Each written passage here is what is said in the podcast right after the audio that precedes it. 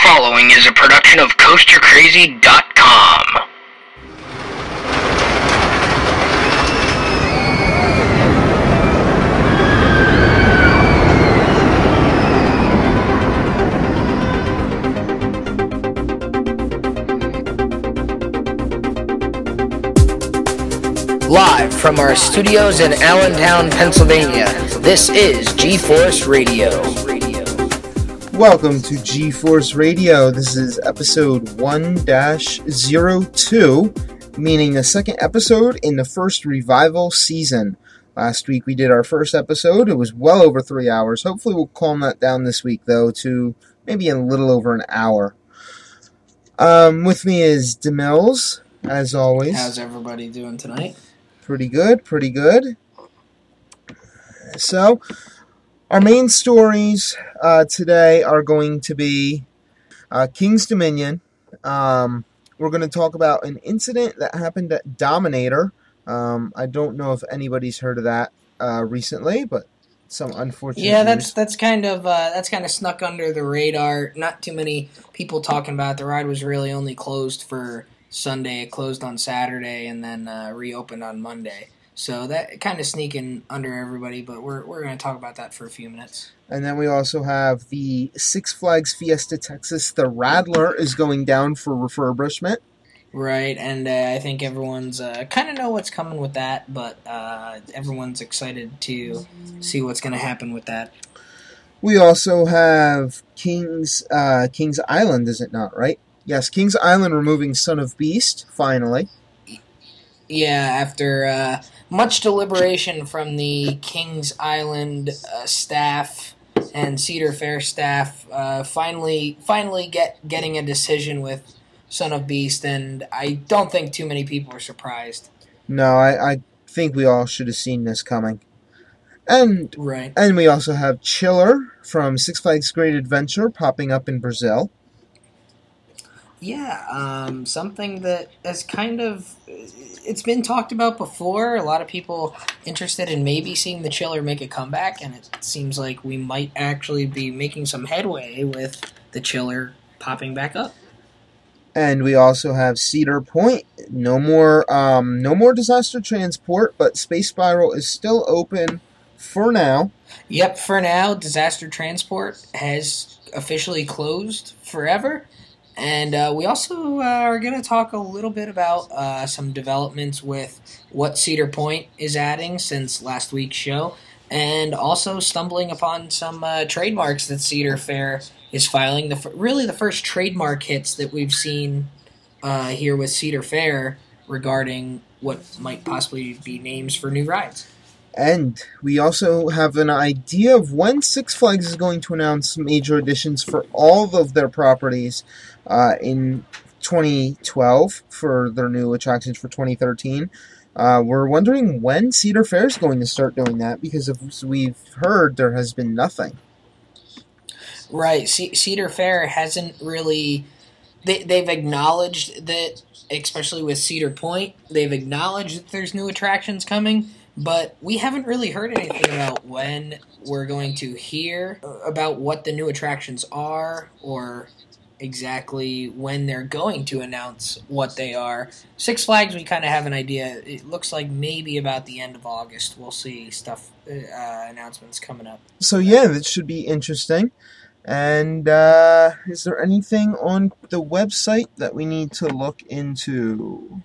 Um, I th- I think we pretty much got everything. We had a few suggestions. Um, the other thing that we're going to talk about that was what we had planned to talk about. We're going to talk a little bit about rides, uh, roller coasters in particular, closing in the weather, and that is something that a lot of people might think they know a lot about, but unless you're actually a park employee like the two of us, you may not know all the work that goes behind, I guess, the decision making process of when a ride needs to close and what the process is of closing a ride. It, there's a lot more with that than a lot of people in the general public would think. It's not as simple as opening and closing the ride whenever the weather decides to cooperate. So we're going to talk a little bit about that too in a little bit. And another thing I just remembered, um, out in England, Rita, the Queen of Speed, has had another uh, one of Intamin's issues that has seemed to happen recently with its cable snapping. Yeah, and and this is not and that's not the first time that that's happened on a ride like that either. A few years ago, Xcelerator had an issue with that, and that was actually caught on an on-ride camera, if I remember correctly, mm-hmm. with uh, fluid being sprayed all over uh, a child and his father on Xcelerator. So not the first time we've seen stuff like that happen on those rides either. Exactly, but also nothing you want to see because unlike Xcelerator, Rita you can walk right under the launch track. There's, that's right. a midway, and that's where the cable was hanging down from. If you look at the picture, um, I believe it's on Screamscape. Yeah, so uh, n- not something that we like to hear about there. So um, a, a lot of topics here tonight, but not not going to spend a ton of time on each topic just because there's not a ton to talk about with each one. But but we're going to get a lot in tonight. Exactly, exactly. And I think we pretty much talked all we can about Rita. You know, right? I, I mean, that's that's that's pretty simple. The cable snapped.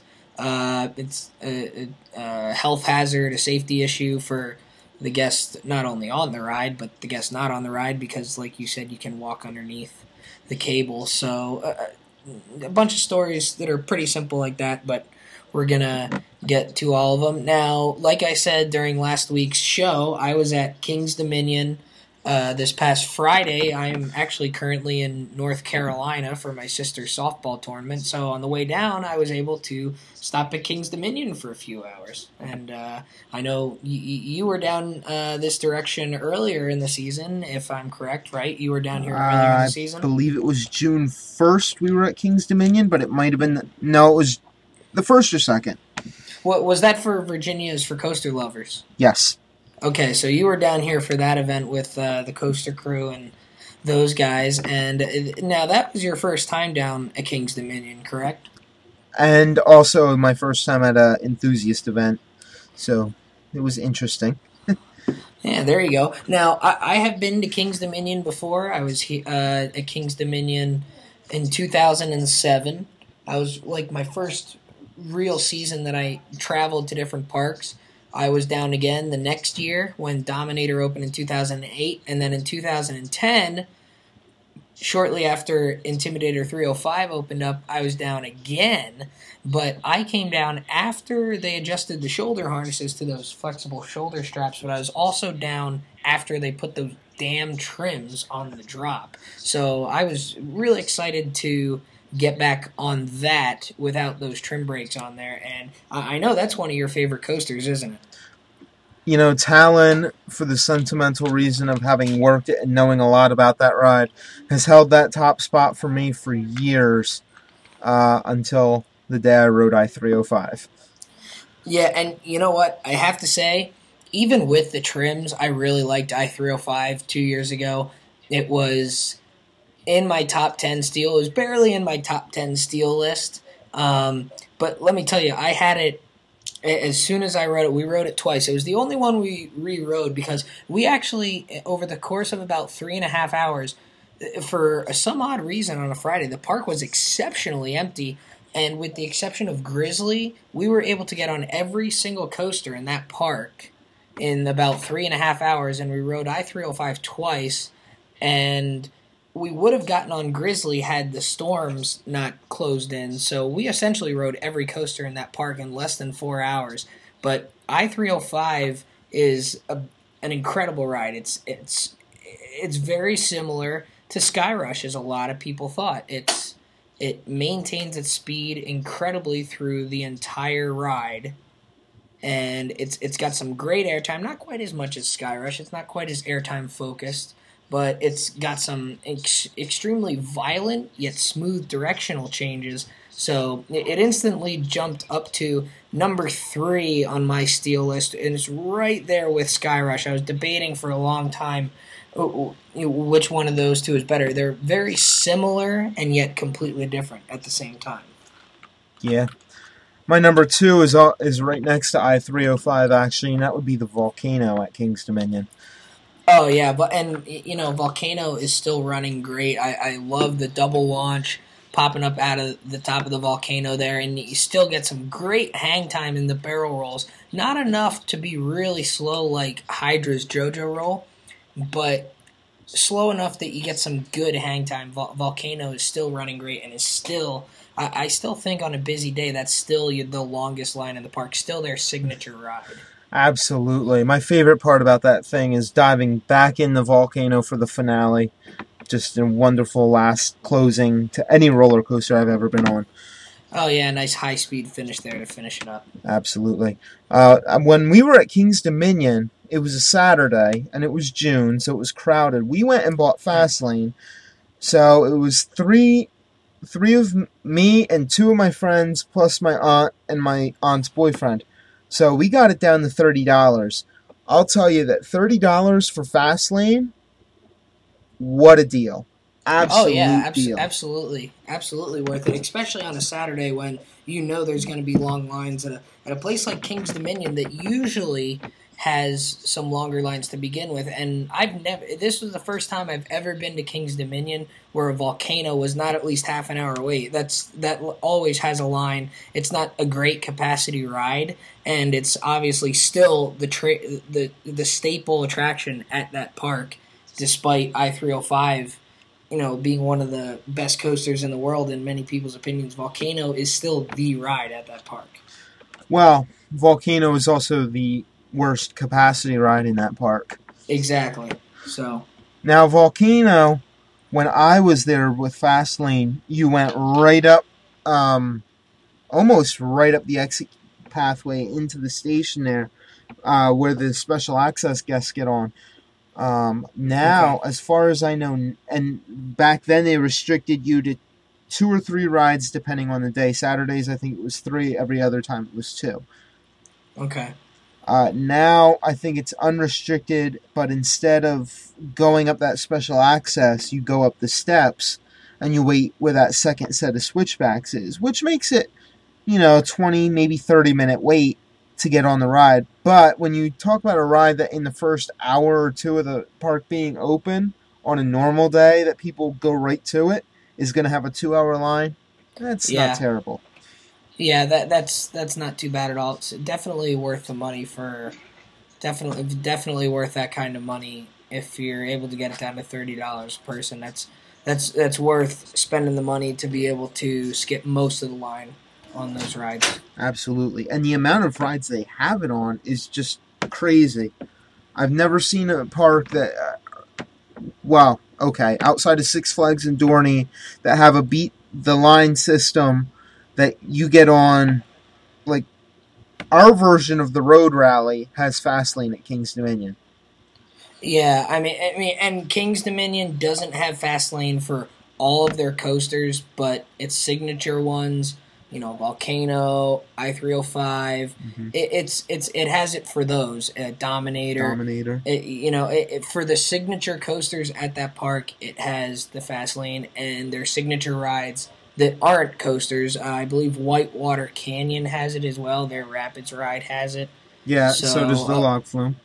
Right. So um, King's Dominion does a good job of picking and choosing which rides are their fast lane rides. They they have a good set of fast lane rides there. Yes, they do.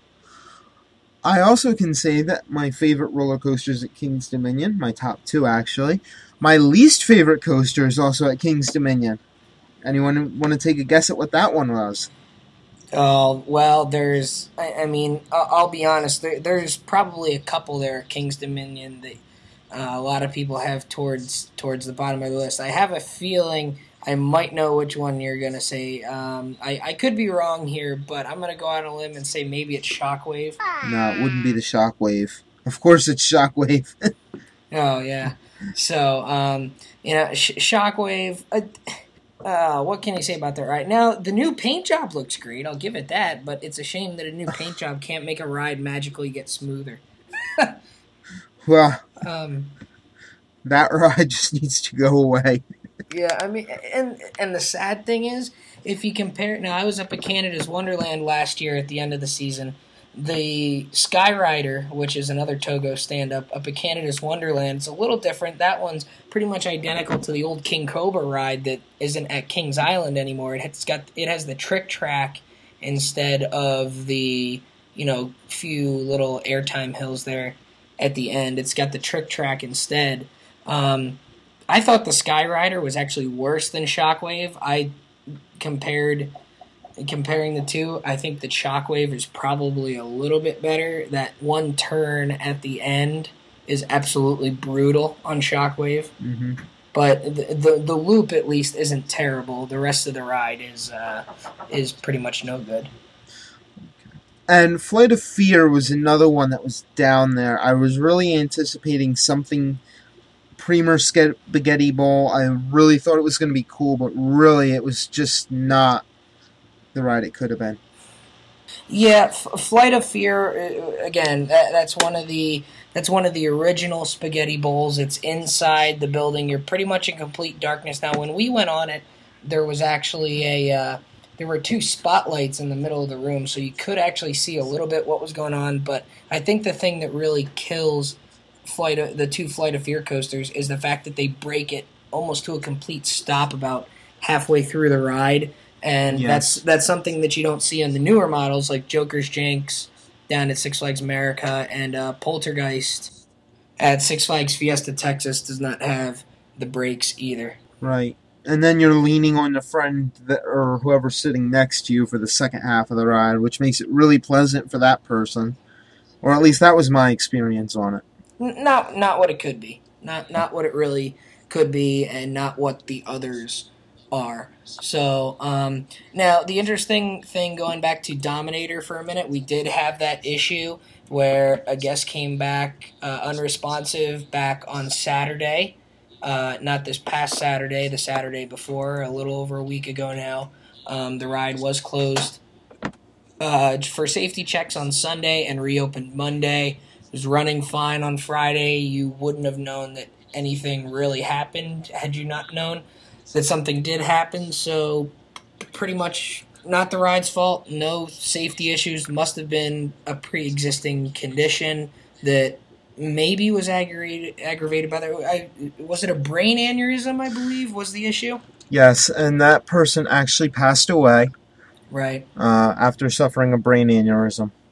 Right. So again, not not something, not a safety issue with the ride at all. That pretty pretty much unrelated to the ride itself. Now, if it was a pre-existing condition that maybe was aggravated by the guest being on the ride, perhaps, but uh, nothing that actually, nothing from the ride malfunctioning is Exactly. the point there.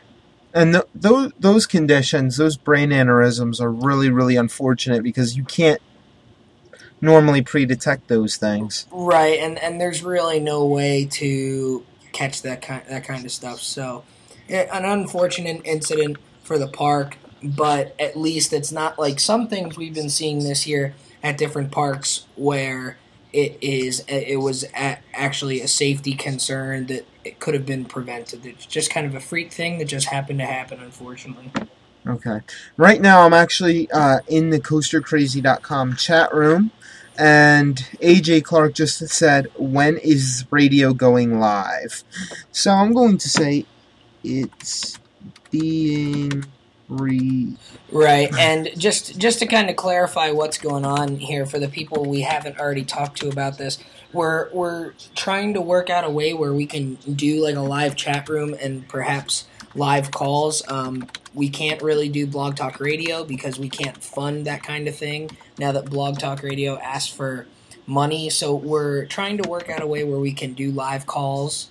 uh, Or, or at least a live chat room so we can kind of talk to you guys during the show other than jumping back and forth between the chat. So it, it- hang tight with us for a couple of weeks. We're, we're hoping within a couple of weeks we might be able to figure something out with that that won't sacrifice the quality of the show at all.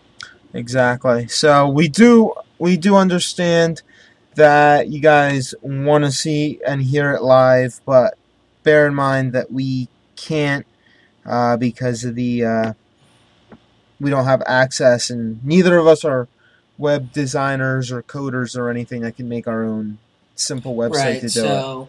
Yeah, so bear with us for a few weeks with the recorded shows, and uh, t- trust us, we are working on trying to figure out a way where we can have you guys on the show live. We'll we'll we'll try and figure something out, hopefully within the next few weeks. So by the end of the season, we can have uh, some some live calls here.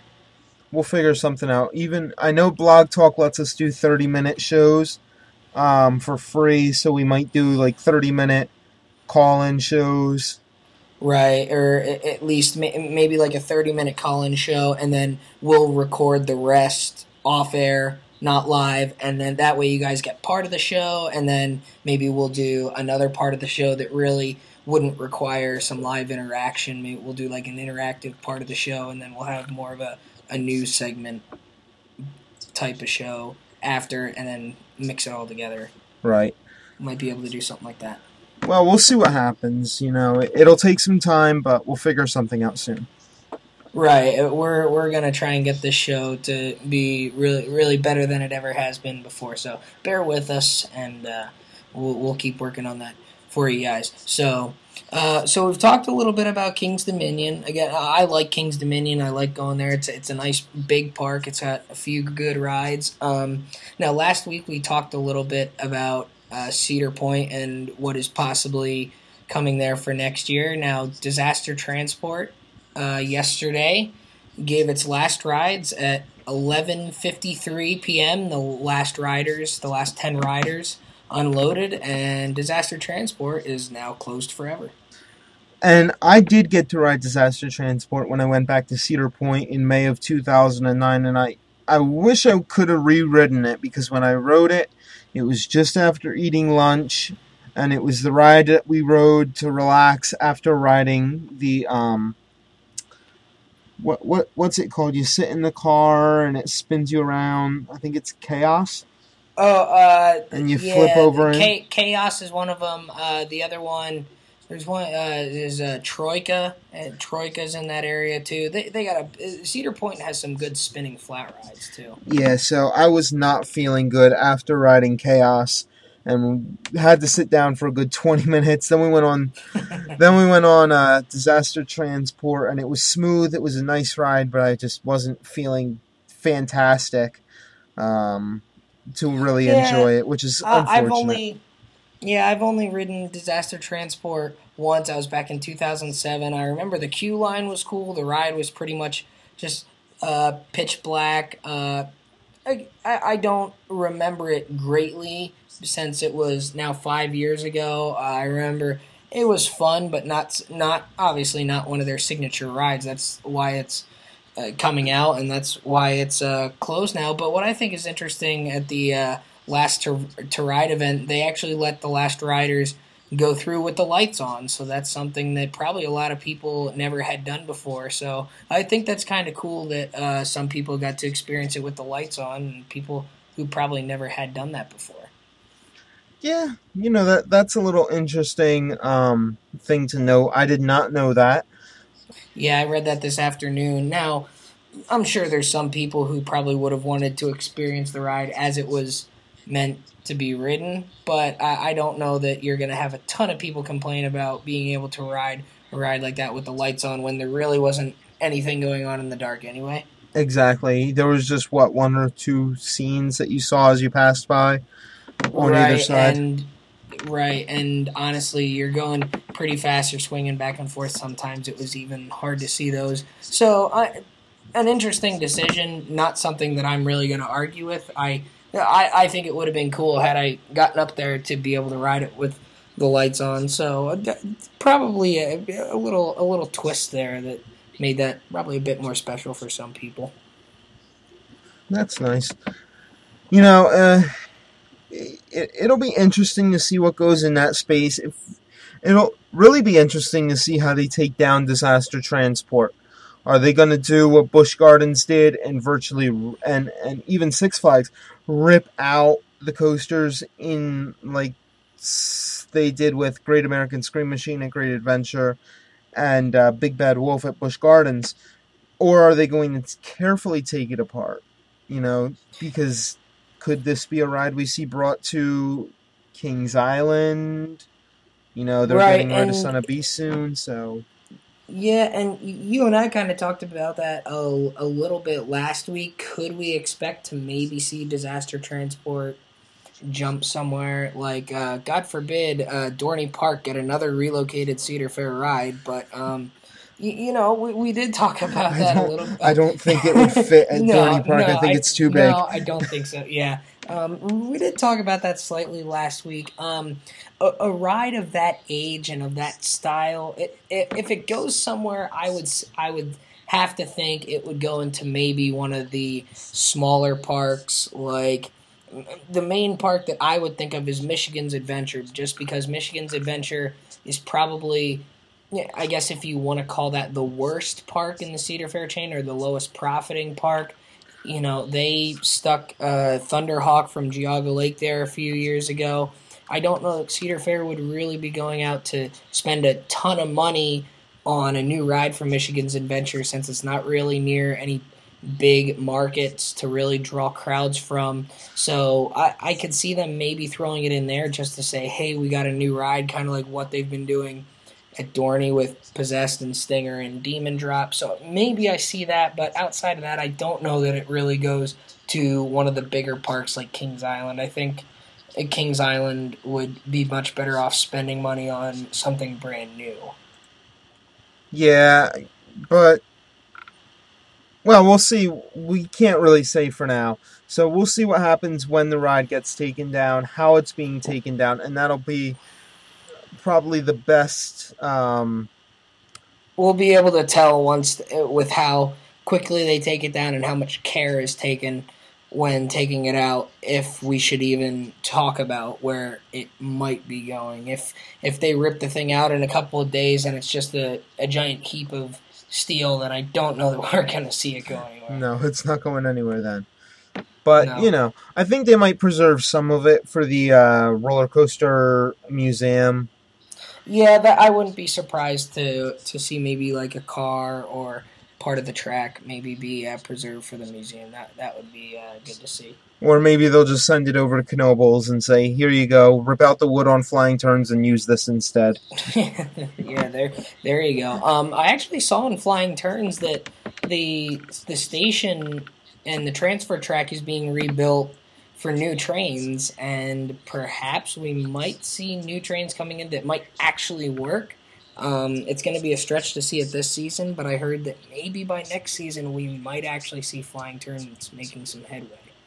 So I- that's that's an interesting note. I really hope so because you know, no fault to Knoebels, they're working really hard on this They, they attraction. really are. They really are. but you know it, it's getting to go into like the eighth or ninth year that this ride's been under construction Yeah, they they they, they- just got to find a way to, to get it done.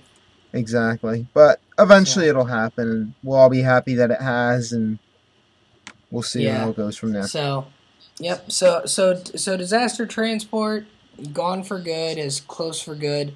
We'll see what comes of that. Um, really, not too much development this week with the Cedar Point coaster. All we really heard was after you and I recorded last week's show, a few hours later, someone came out saying that uh, apparently a very reliable source has said that this will possibly have a dragon theme uh, slash name, sort of like Leviathan up at Canada's Wonderland, which would kind of make sense with a little bit of the logo we talked about last Mhm. year.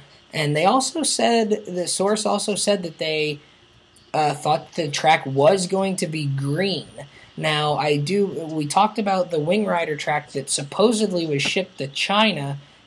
However, there's been conflicting reports that that track didn't actually go to China, and there's also people who say that there were two different green Wing Rider uh, Wing Riders being made at that steel plant. So, kind of up in the air with that yet. And the, the now there haven't been any trademark hits on this particular name, but uh, Screamscape seems to think that Gatekeeper is that's the name that keeps floating around the Cedar Fair coaster or the Cedar Point coaster. Now, Gatekeeper, personally, I don't know that that would be a great name for a coaster, but if you're going to have a dragon theme, I suppose you could make that work if you had a really awesome logo with it.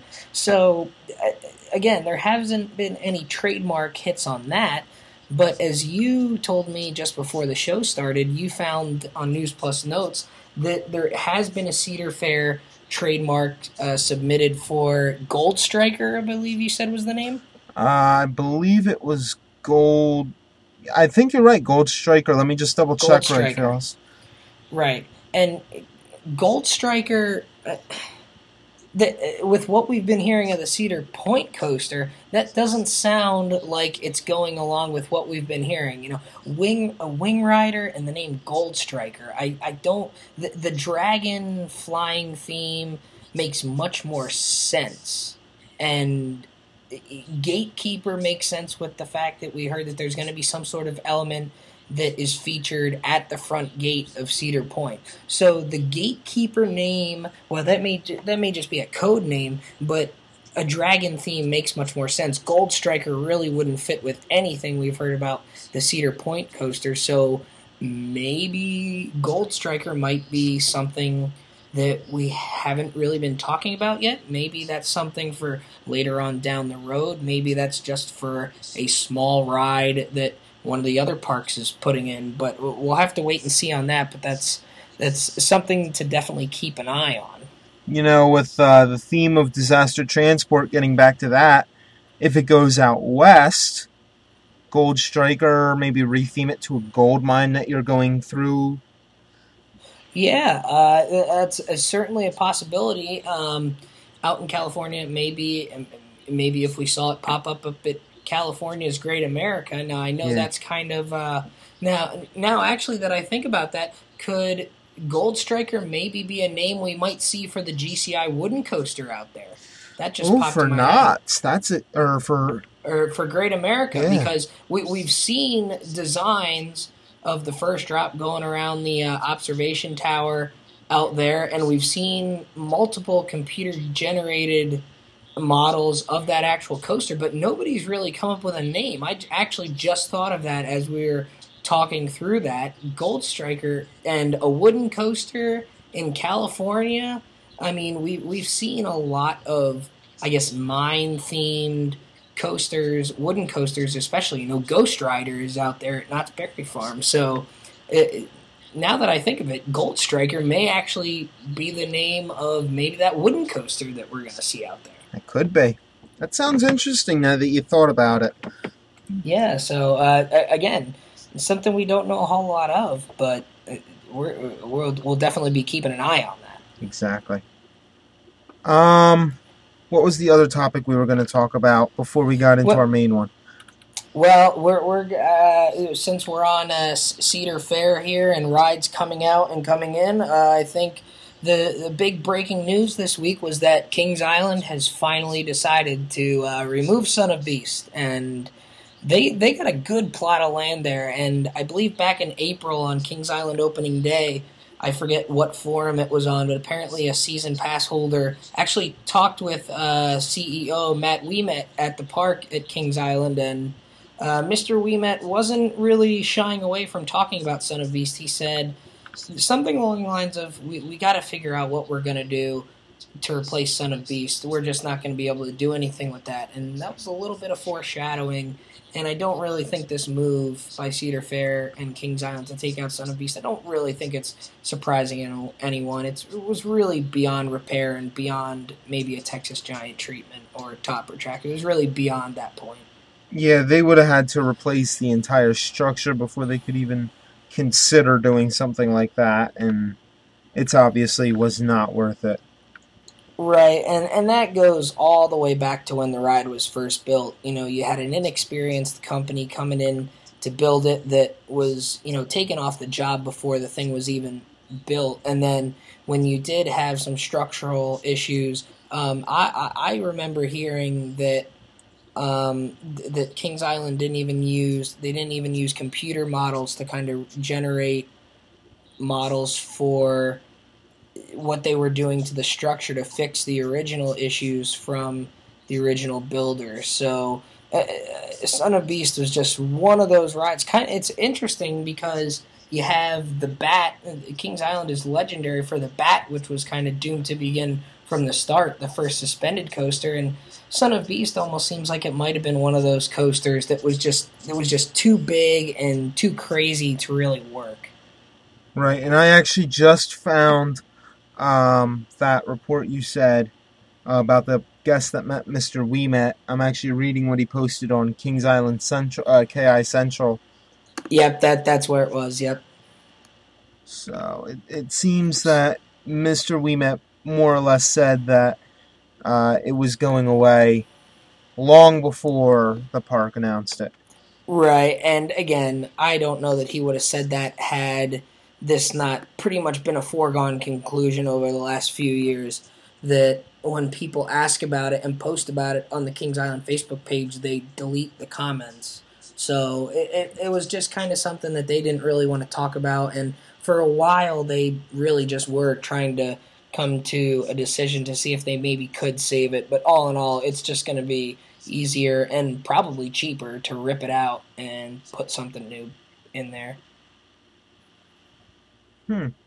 It says uh, Mr. Ouimet was reportedly saying, not quoted, but basically said that we need to do something for you guys down here to replace Son of Beast because there Yeah. just isn't anything we can do with it.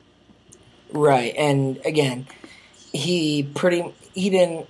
Again, you said that wasn't quoted, but he was reported as pretty much saying that He, it was summarized taking, more or less. yeah, we're taking this thing out. We got to figure out something to make it up to you guys because, you know, Son of Beast was just way more trouble than it was ever worth. Really, after the first year or two.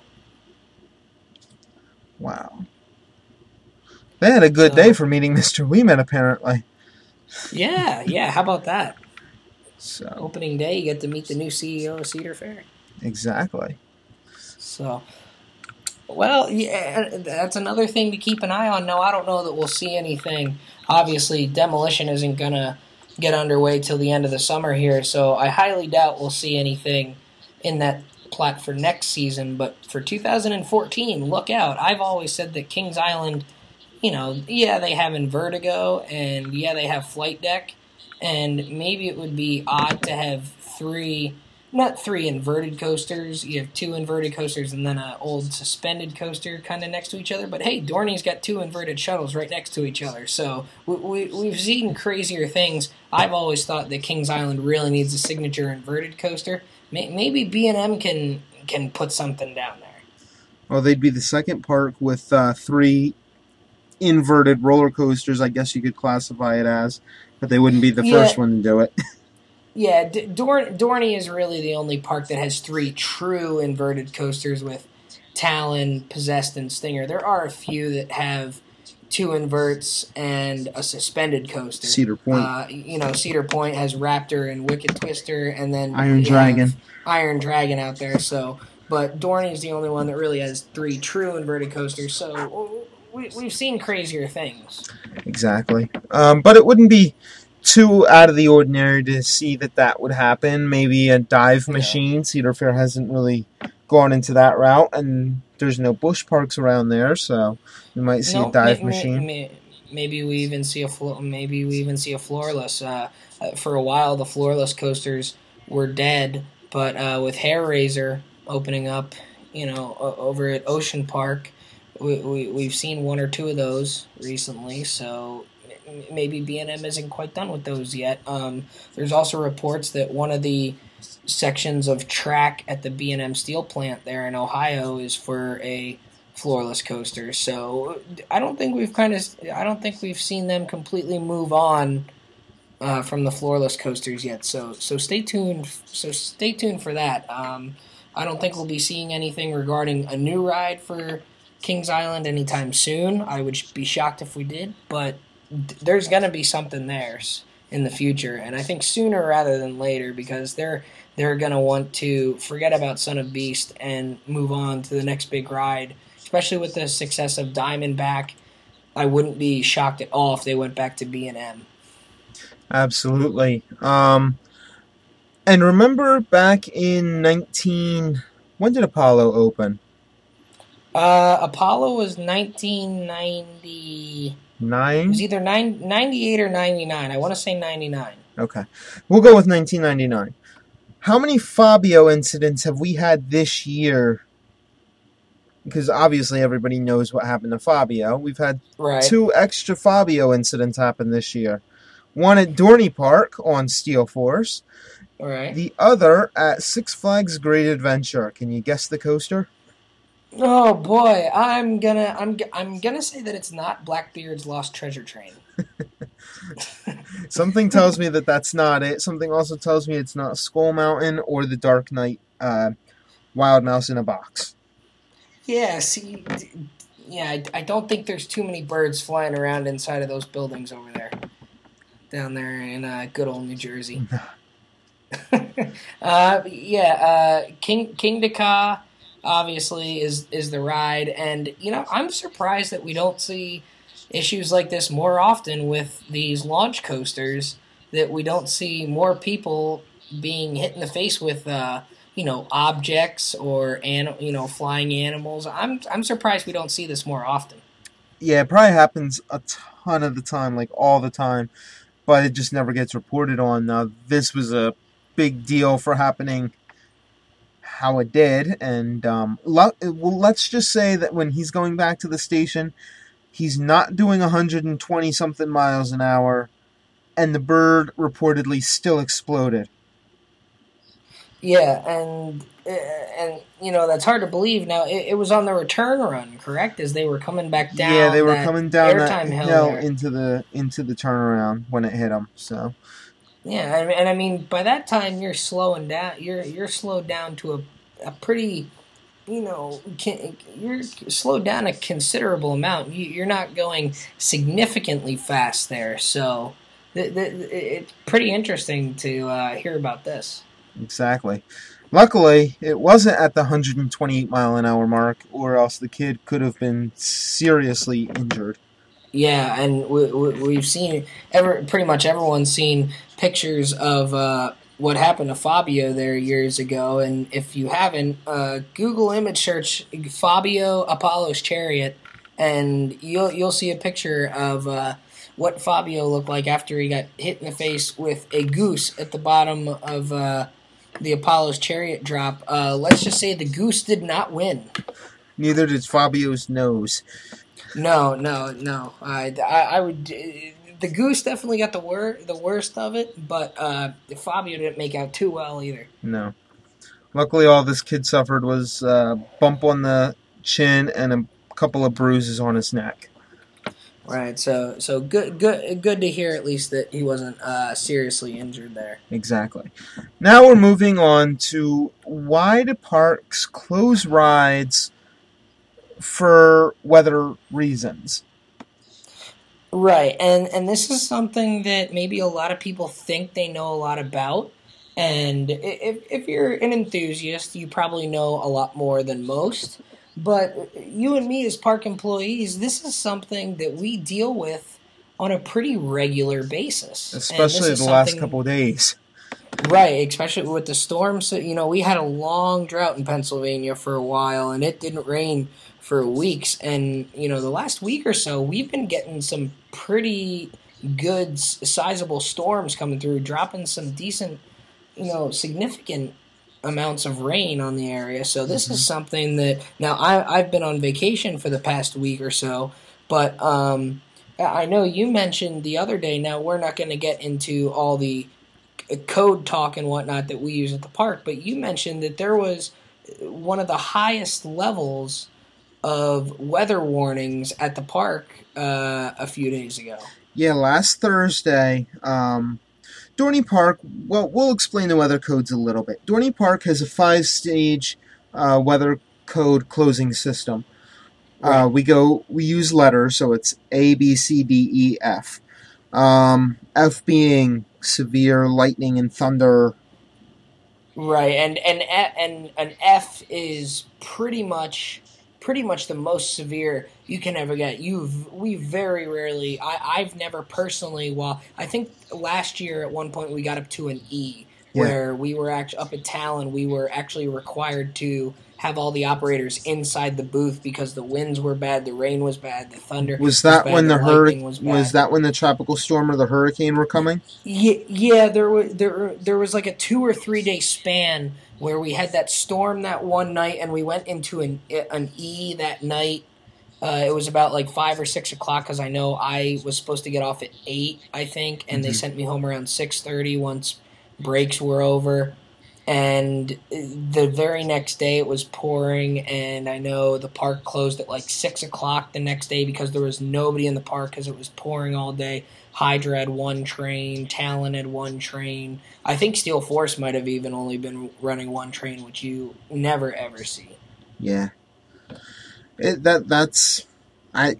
Do you remember what day that was or what month? I it was I think it was towards the end of the year. I it was sometime in August I thought because it was towards the end of when I was working that summer. okay. It, it was I think I think it was uh, that was about when the hurricanes came through, right? I think it was leading up to that.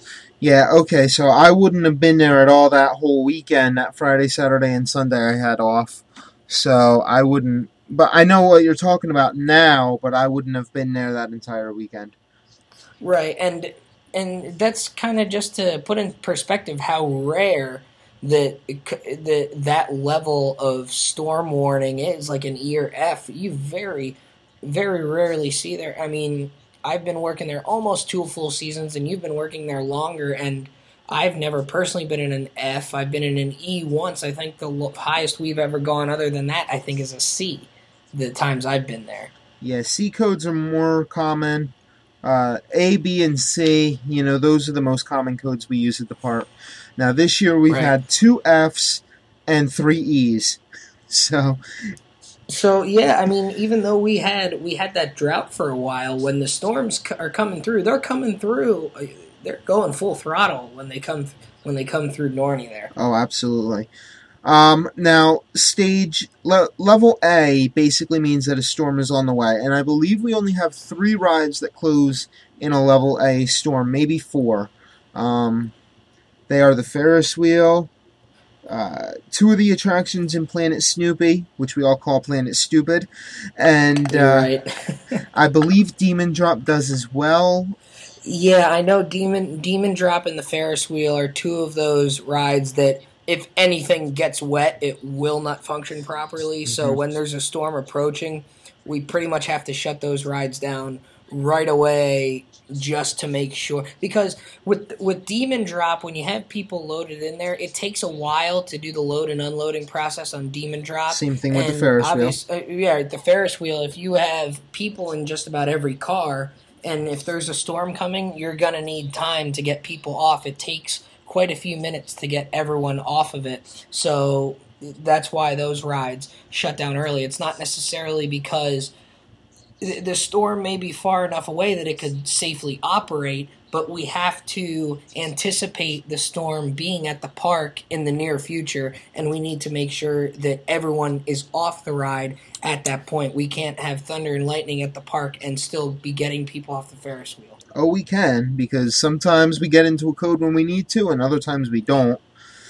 Right. So it's it's basically to avoid that. It's to try and avoid situations like that where it, it might become unsafe. That's really what the issue. That's really the reasoning for all that is. Right. Uh, basically, an A means that there's a thunderstorm approaching, and like we said, it's going to take a while to get people off of these two big rides. The smaller rides, not so much in Planet Snoopy. They can close right away. But Right. the Ferris wheel, you know, like you said, if you have a lot of people on that ride in every station, it takes a good five to ten minutes to get everybody off. Right. And then Demon Drop, I can't say because I've never worked, but a friend of mine does, and from what he's told me, it's another five to ten minutes for that ride um, to get everybody off. Yeah, a, a couple rides that do take a while to load and unload. Now, we, we kind of talked about Monster last week because that's one of the rides I work. Monster is one of those rides that also takes a long time to load and unload. But as we'll get into in a minute, Monster doesn't shut down until you get into a C because it is a flat ride. It's not that high off the ground, so it's safe to operate when there's thunder and lightning as as long as there's not significant rainfall. Right. Now we're going to go into what we consider to be a B code, which means that there's a thunderstorm approaching the park still. It's not at the park necessarily, but it's but it's a lot closer. it's a lot closer. You can actually see or hear the lightning or the thunder. Um, and this is where virtually everything in the park that's not over 20 feet closes. Or that's under Right. 20 feet closes. So you're going to see all your roller coasters closing in this code. The water rides all close in this code. The water park Right. closes in this code.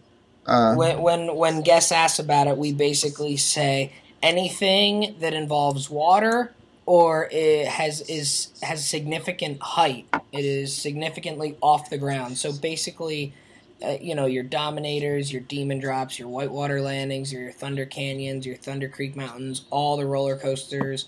Anything that is more than 15, 20 feet off the ground, you know, more than your standard flat ride like a scrambler or a monster style ride, anything other than that kind of ride is going to shut down. And I believe, is it an A or B that the Cedar Creek Cannonball shuts down as well? I believe it's a B. I believe it's a B that the cannonball closes in as well. Right now, now the Zephyr the Zephyr is a little different. The Cedar Creek Cannonball shuts down whenever the track is wet. So most like most rides, if it's not thundering and lightning, most rides will stay open if it's just raining. But the Cannonball actually shuts down because the wheels slip on the track. But the Zephyr does not Right. because the wheels are covered, the wheels are underneath the train. The, the Zephyr can still function properly if it's just raining. Now, once you get into a B, the Zephyr does close with the thunder and lightning, but if it's just raining, the Zephyr usually does stay open. Right, and we're going to get into that as well. Uh, several rides at Dorney specifically close when they get wet. But we'll, we'll tell you about those rides in just a little bit. Right. Now, C code is Thunderstorm is now at the park, Correct. which pretty much means that everything that does not have a roof over it is closed. So this is your flat rides for the most part; they're all closed. Um, basically, the only things open are the whip. Um, right, that has a roof. Music, Music Express, has a roof as well. the two carousels at Dorney, um, uh, the tilt a whirl for some strange reason, and I think maybe the scrambler. Yeah, I, th- I think. I believe I have seen the Scrambler running in a C sometimes. I know that's when the monster shuts down, and I believe that's just because the monster does actually go off the ground a little bit, but the Scrambler obviously doesn't go up and down off the ground. So I, th- I think the Scrambler is usually okay in a C, along with the other rides you mentioned. But other other than that, that's pretty much it. Once once there's a thunderstorm actually over the park, pretty much everything's shutting down. Right. Now we go into the D code, which closes the scrambler and the tilt whirl, if I'm not mistaken. Yes, I believe the two rides with the uh, the roofs, the whip, and Music Express can still run. I believe because they're not actually getting wet. They're not in any immediate danger because of the roof. Right. So once we get out of the D, we were talking about E code, and then the whip and the Music Express do close in an E. Right, and and and this is where, again, the code E and code Fs are are very very rare. Typically, although we have seen a lot of them this year, you know, relatively speaking, Mhm. but for the most part, E's and F's are very very rare.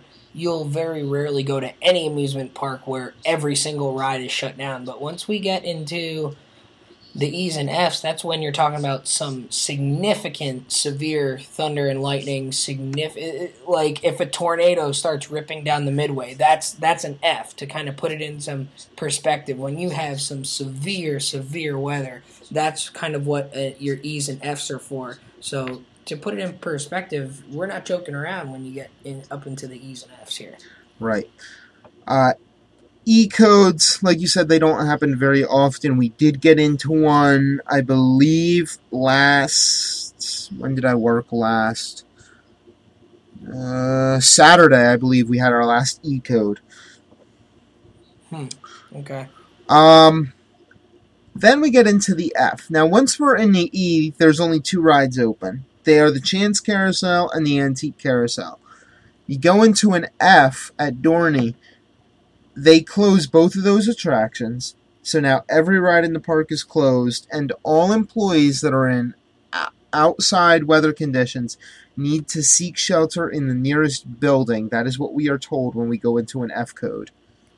Right, and depending on what rides you're at, um, I I believe down at Possessed, once we go since we close in a B because of the significant height, once we get into an E, I believe that's when we're told to pretty much get everyone inside the booth because even though that station is covered, um, there it is very open despite having a roof over it, and it's very easy to get wet. And the obviously with the launch building being there, it kind of tunnels some wind in through the station very very easily, and that's very evident when the train is running back and forth between the station. You get a significant amount of wind through through the possessed station there. So I believe that's when we are told to go into the booth as well during an E.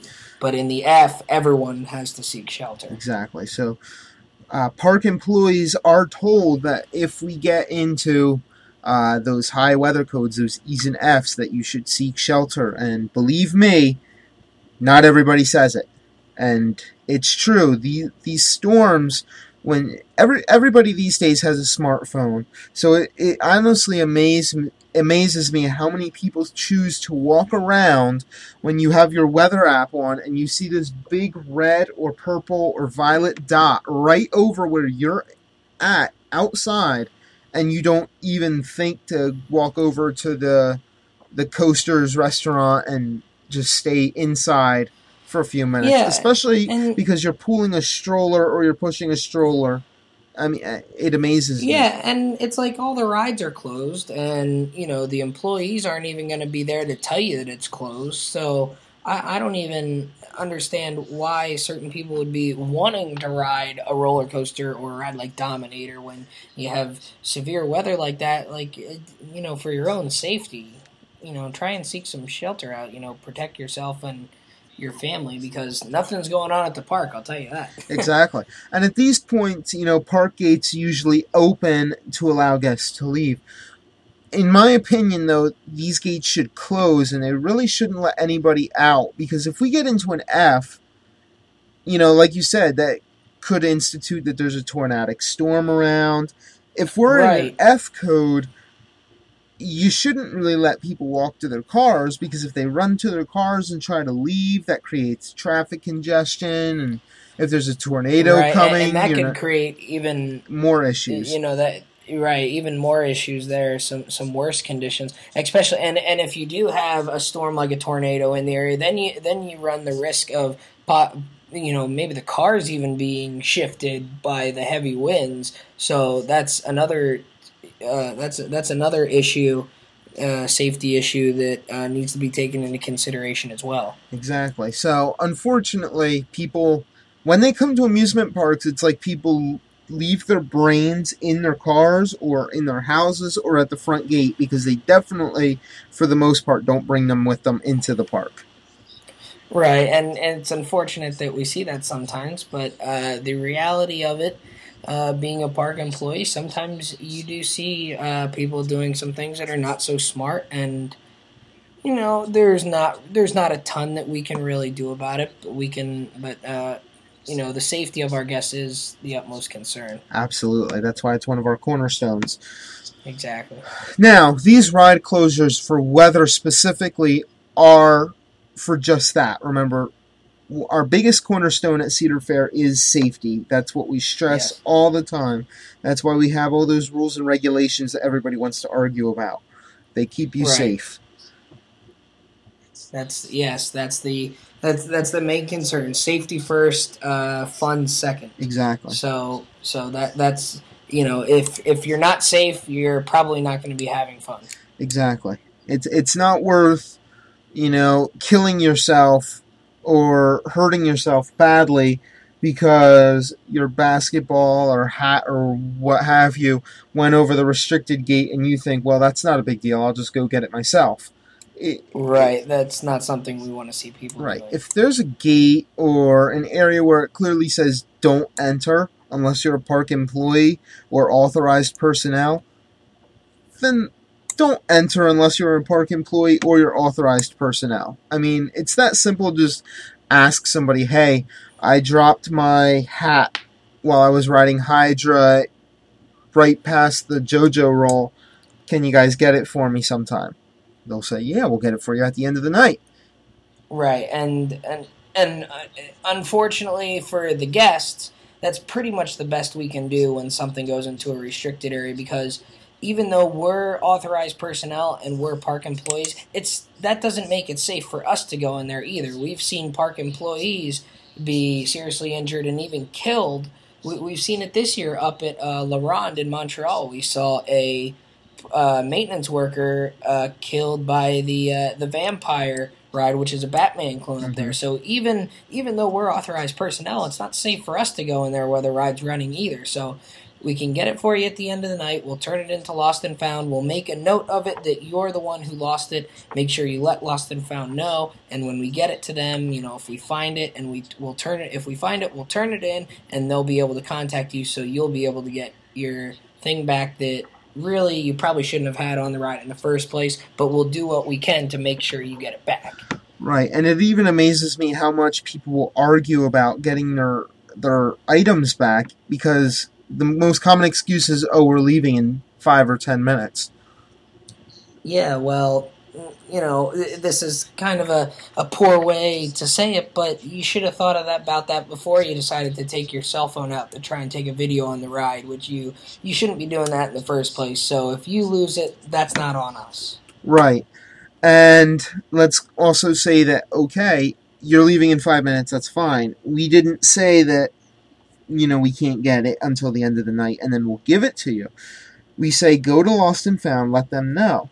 Give them your information because if we find it and you're not at the park, Lost and Found will notice that you left your phone number there and what you lost, and the description comes back and they have it, they'll call you or they'll email you that they have it, and then they'll figure out some method to get that item to you.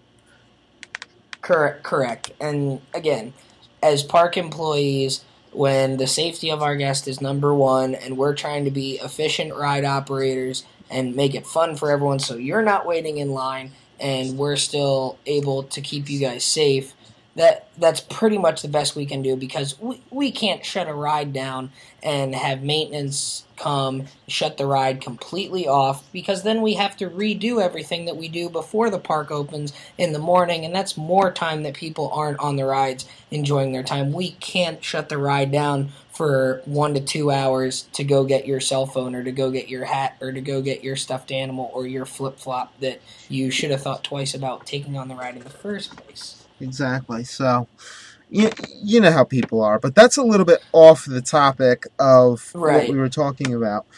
When we're talking about weather, and specifically these weather codes, um, we have them for reasons, and like we said, our safety of our guests is the number one concern that we have.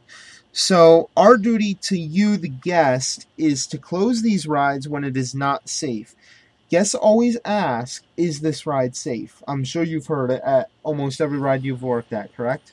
Yeah, yeah. There, there's there's a very we could probably sit down and make a list of ten to fifteen of the most common questions, and all of them pretty much go back to safety. You know, is this ride scary? Is this ride safe? Has anyone died on this? You know, how many how many people have died on this ride? Blah blah blah. And you know, some sometimes sometimes you can kind of tell when a guest is kind of just messing around and you can kind of joke around with it and be like well nobody's died on it today.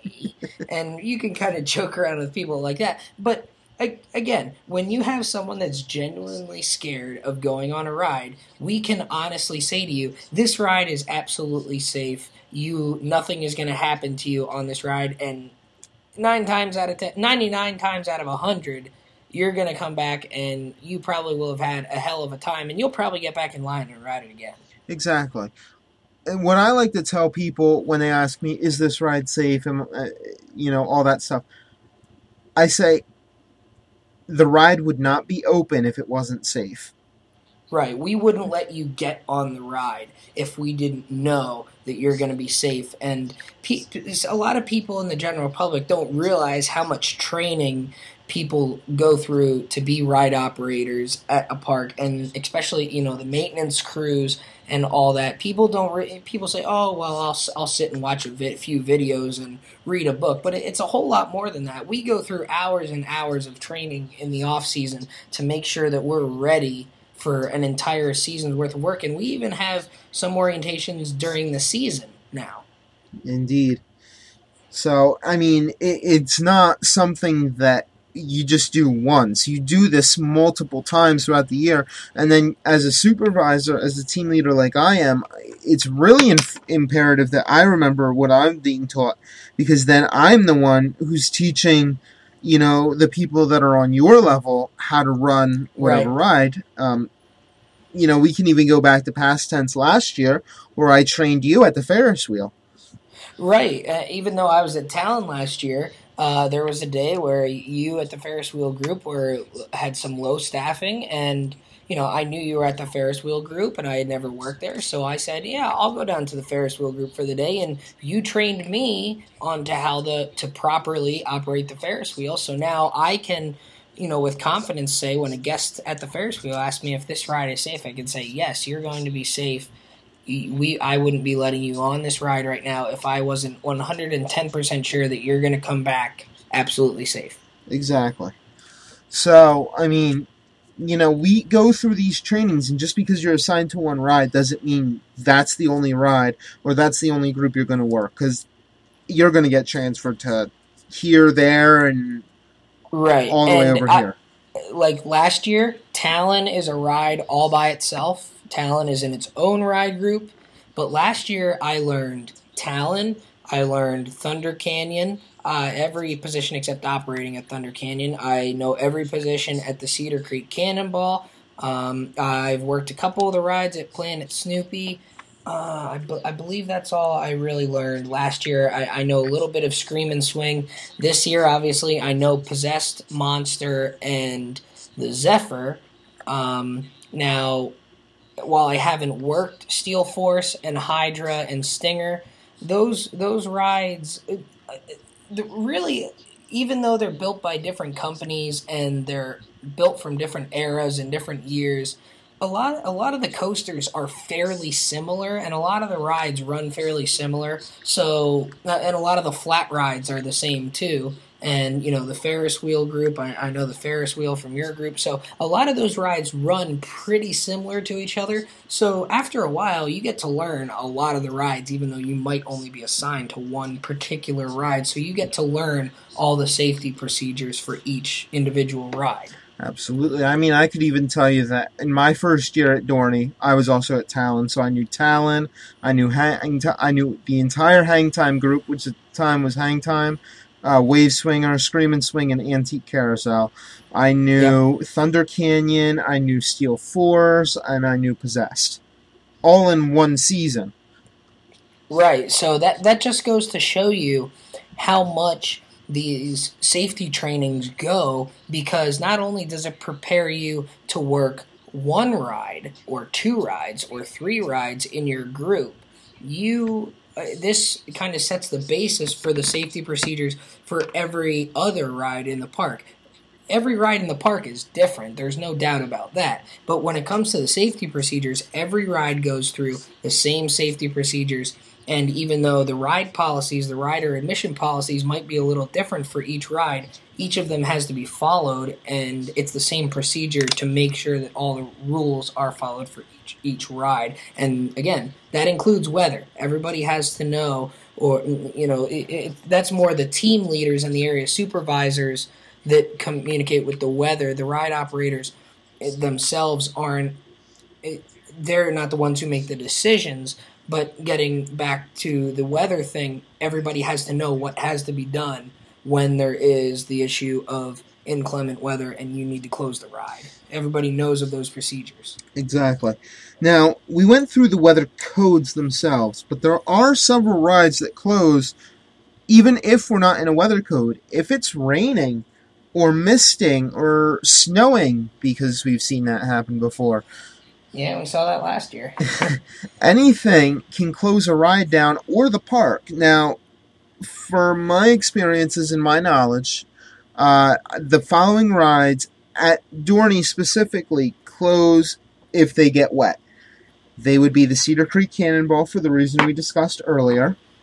Right. That that's uh, basically because the wheels slip, and I have been running the cannonball as it began to rain while I was out on the track, and I had a difficult time getting it back to the station, even though it was only misting. So it's it's very difficult to get that ride to even move once the track is wet. So when there's any sign of rain or mist, even that ride shuts down immediately. hmm The Ferris wheel also closes in the rain.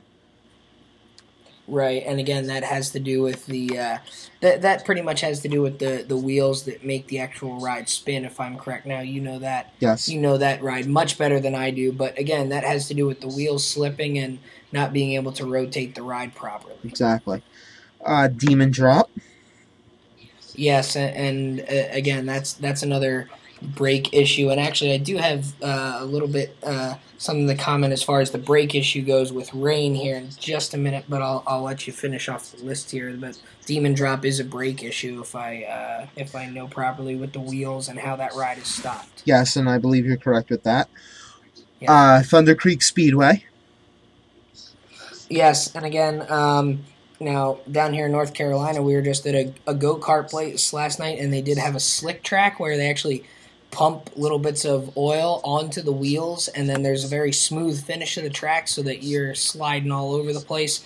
Uh, that's what they're trying to avoid down there because that's not what the cars are built for. That's not what the track is meant to do. So again, that would become a safety issue in that kind of weather. The Meteor. Yeah, uh, th- this one actually surprises me a little bit, but the but the meteor does actually shut down in rain. Now I haven't operated meteor, so I, I'm not exactly sure the ins and outs of that ride as much as people who work there would be. But that that is a ride that shuts down in rain. Yes, the reason the Meteor shuts down is if you look at the platform, uh, it, it's got basically three levels. Two levels are the same height, and one level is lower. Between those three levels, you have two ramps, and each of those ramps is at a good 45 degree angle. Uh, And if, yes, and, and they don't have steps on them; they're just like ramps. they are ramps. straight ramps. Yes. So when they get slippery, when they get wet, you are falling over. Yeah, and, and that's a lawsuit waiting to happen. And and again, and, uh, aside from the lawsuit, that's guest safety at risk there, and that's again that's what that, that seems like that seems really silly, but um, that's that's the guest safety that we don't want to sacrifice. Exactly. And if uh, if I'm correct in saying this, that policy was instituted in 2010, which would have been the year that I was the team leader there, which means that I might have had a part in instituting that policy of that ride closing in the rain. There, there you go. There you go. Hats, hats off to Tetsu there. Yeah, I'm not taking credit for it, but uh, that's when we started closing for weather. So I don't know if it did it before then. I'd have to talk to some of the past uh, team leaders. Yeah. Well, well, again, that's that's a guest safety issue. Now, to to kind of go back to the uh, we talked about demon drop and um, the Ferris wheel specifically with how the wheels and the brakes stop those particular rides. It doesn't function in the rain. When I was at Hershey Park it, a couple weeks ago, it did rain, and I asked the one supervisor there while it was storming. I said, what I asked I asked him to see if I could get an answer. I said, "What is your policy for weather? Is it does this ride just close in the thunderstorms because of the height, or do you guys close down in just regular rain?" And he said that Storm Runner and Skyrush at Hershey Park close even if it's just raining because the brakes are non-friction brakes. They're the magnetic brakes, so they don't. Th- those brakes are not capable of bringing the train to a full, complete stop. They can bring it to almost a stop, but they cannot completely stop the ride. And because of that, if the train is wet, the wheels inside the station that actually stop the trains may not function properly and may slip. So, for that reason, those rides shut down in just rain. Now, Fahrenheit, while it doesn't have Fahrenheit has the magnetic brakes as well as the friction brakes, so they're able to run Fahrenheit in the rain. They have friction brakes in the station, but Skyrush and Storm Runner do not. So for that reason, those rides shut down in the rain. Now that's very similar to Possessed at our park at Dorney, but Possessed's launch area is covered. So I believe that plays a part in why that does not shut down in the rain. If if that launch area was not covered by a roof, I believe that Possessed might be at risk of shutting down in just rain as well. Exactly.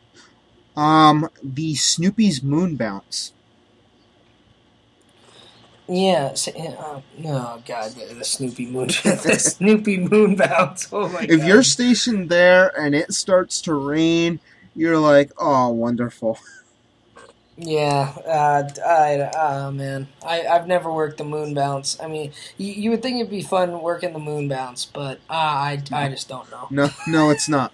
Um, You're not even allowed. You're not even allowed to bounce. no, but you What's the fun? you that? are allowed to go in it though, because when it stops raining, because the stupid spigots in the thing don't drain the water correctly, or they fall off of the, the thing.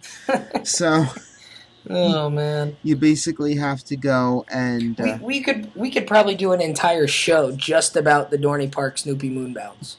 I think that'll be. We could do an entire show about the moon bounce. I think that's next week's topic. Yeah, th- I think we might have found next week's topic there. Um, yeah, the uh, the moon bounce. You actually have to go into it to drain the water out. And last I remember, we used a vacuum, a shop vac. The problem with the Mhm. shop vac is the shop vac leaked. So all the water that Yeah, you vacuumed yeah, into the shop ended up right back on the moon bounce, just in a different spot. You ended up having to vacuum it six or seven times to hopefully get the water out. Well, yeah. If you, if you start at one end and slowly move it to the other end, after four or five times, you know, shop vac all the water, you might be able to dump it out the other end. Maybe, just maybe. I, I, don't- I don't know. Maybe that's maybe that's something we talk about on next week's show. We talk about the damn moon bounce. Things should be so simple, and it's such a pain in the butt. I yeah I. Oh God, the moon bounce. The easiest rides to run are the worst rides to run, people. That's basically what we're saying. Ba- basically, it's it, e- everything's backwards. SAB, SAB. There you go. Um, uh, the staying in Planet Snoopy, the Snoopy's Rocket Express. Yeah, Sno- Snoopy's Snoopy's Rocket Express. For those of you who don't know, it's it's not really a coaster. It's it's powered the entire way in gravity. It's not like one of those Mac Mine Train powered coasters where it's partially powered by gravity. It just kind of gets started uh, with a motor. This is actually just kind of um, for you roller coaster tycoon junkies. Uh, it's kind of like the cycle railway that can't go up or down. It's just kind of you have little helicopters going around on a track, and it's kind of elevated. That's basically what the Snoopy's Snoopy's Rocket Express is. Yes, and those cars, um, each of them has two photo eyes that look forward, and when they get too close, they will stop. Now, each car has front and back bumpers to prevent Mhm. any serious collisions, but if the track gets wet, the wheels on the ride get wet, and again, slipping is the main issue Right. here. That that's a slipping issue, and that's and that's something that uh, most of your roller coasters again are designed to they, they account for that so that rain doesn't really affect how the coasters run. But on smaller rides like that, th- that's not something they really take into account because it's it's it's really not worth to engineer, you know, I guess a way to run those kinds of rides in the rain like you would with, with your with your coaster. So a lot of your coasters are able to still run in the rain. Right. Um, and now we're getting into the last ride that I'm aware of that closes in the rain, which would be the Wild Mouse. Yeah, and again, we're we're talking about the coasters here, but and I've never worked the Wild Mouse, but is that is that again a wheel and a braking issue? Um, I think it's the same issue that they experience with uh, that they did experience rather with um, Magnum XL200 at Cedar Point, which a few years ago, it might have been last year or two years ago, most recently, that it slipped through its brake run um, at the end of the track and managed to bump into the other train in the station. And when I say bump, I mean bump. It couldn't have been going very fast at all.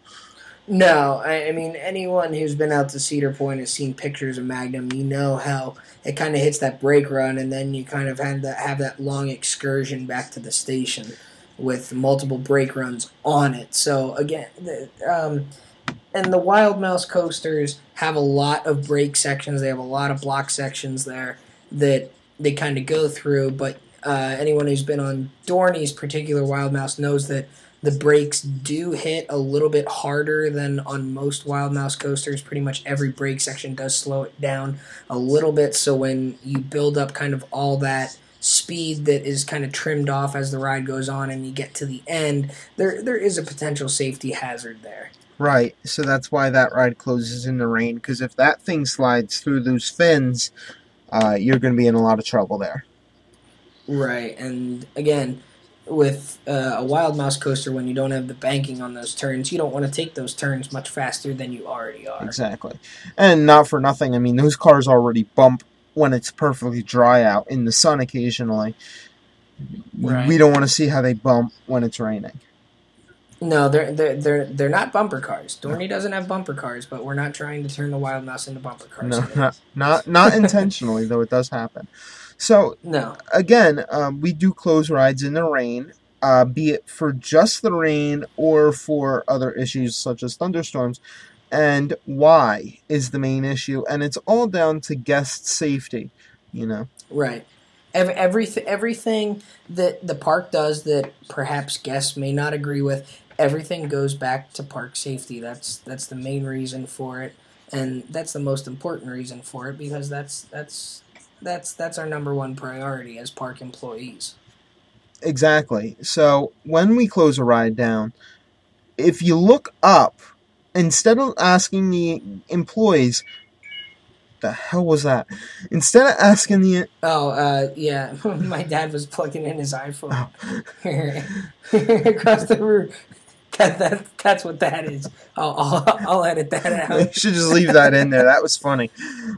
yeah, that it, it, I, it, you know what? We might have to. I might have to put that in the uh, iTunes uh, list of stuff with the Peanuts music. I'm, I might have to throw that in there as a sound effect. Uh, iPhone being plugged into charger, There you go. and we'll throw that in there every once in a while.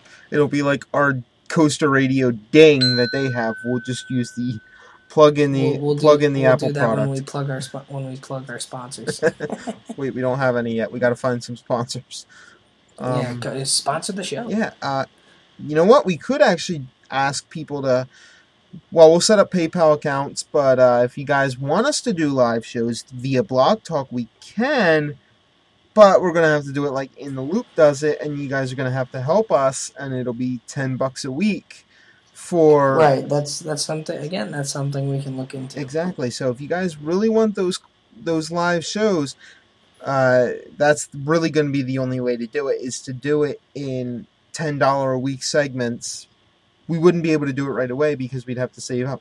The other way would be to go through Amazon um, and have just people come through the blog, uh, and then Right, and that's what Coaster Radio does. And from what I understand, they get a decent amount of profits through that. So, um, you know, comment on the forum topics. Tell you guys tell us what you want us to do. If you guys are willing to, you know, sponsor some shows, it, uh, maybe it doesn't have to be every week. But if there's a particular week where you guys really want to call in about certain topics, then maybe we only do that. Maybe we only do live shows every once in a while. So Yeah. that, that's that's again talked about that a little bit at the beginning, but that's stuff we can look into. Exactly.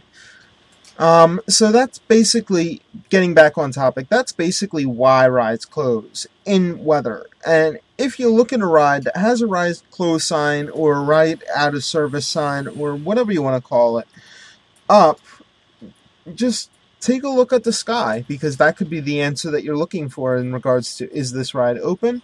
Look at the sky. Oh, it looks ugly, so maybe it's not. It's probably not. Yeah, that's that's really all you need to do, and you can you can you can pretty much figure it out on your own rather than asking us because you pretty much already know what we're going to tell you. Exactly. If the ride closed sign is up, nine times out of ten, it means that the ride's closed. Right, and I can't tell you how many times I actually do see that where there's a an employee standing down at lower height check and the sign says this ride is temporarily closed. We're sorry for the inconvenience, and then they say, "Are you guys open?" Yep, it happens at the Ferris So wheel all the time it- too. Yeah, it, it does ha- it does happen more than you might think. So you know the answer is usually right in front of you Exactly. or above you in some cases. And if a ride, if it's perfectly sunny out and the ride is closed, then you have a maintenance issue, and that's more or less what the employees are going to tell you is that it's a maintenance issue and they're working on it. Right, and it, pr- pretty much nine times out of ten, as well, the ride operators don't really know what the maintenance issue is. A lot of a lot of times, it's something as simple. Oh, a bug flew in front of the photo eye and tripped the computer system and screwed it up. Well, that takes maybe 10, 15 minutes for maintenance to come fix and just reset the ride. A lot of the times, that's all stuff like that is. So, uh, a lot of people don't realize how common you know breakdowns might be until you actually work at a park or until you go to parks as much as we might it's it's fairly common so a lot of the times it's just stuff as simple as that and the ride's up and running in 20 minutes again Exactly. So, you know, there, there's instances where rides are closed and whatnot, but there's reasons for it. And it's not closed because we want it to be closed. Trust me, if we wanted the ride to be closed, the park wouldn't be open.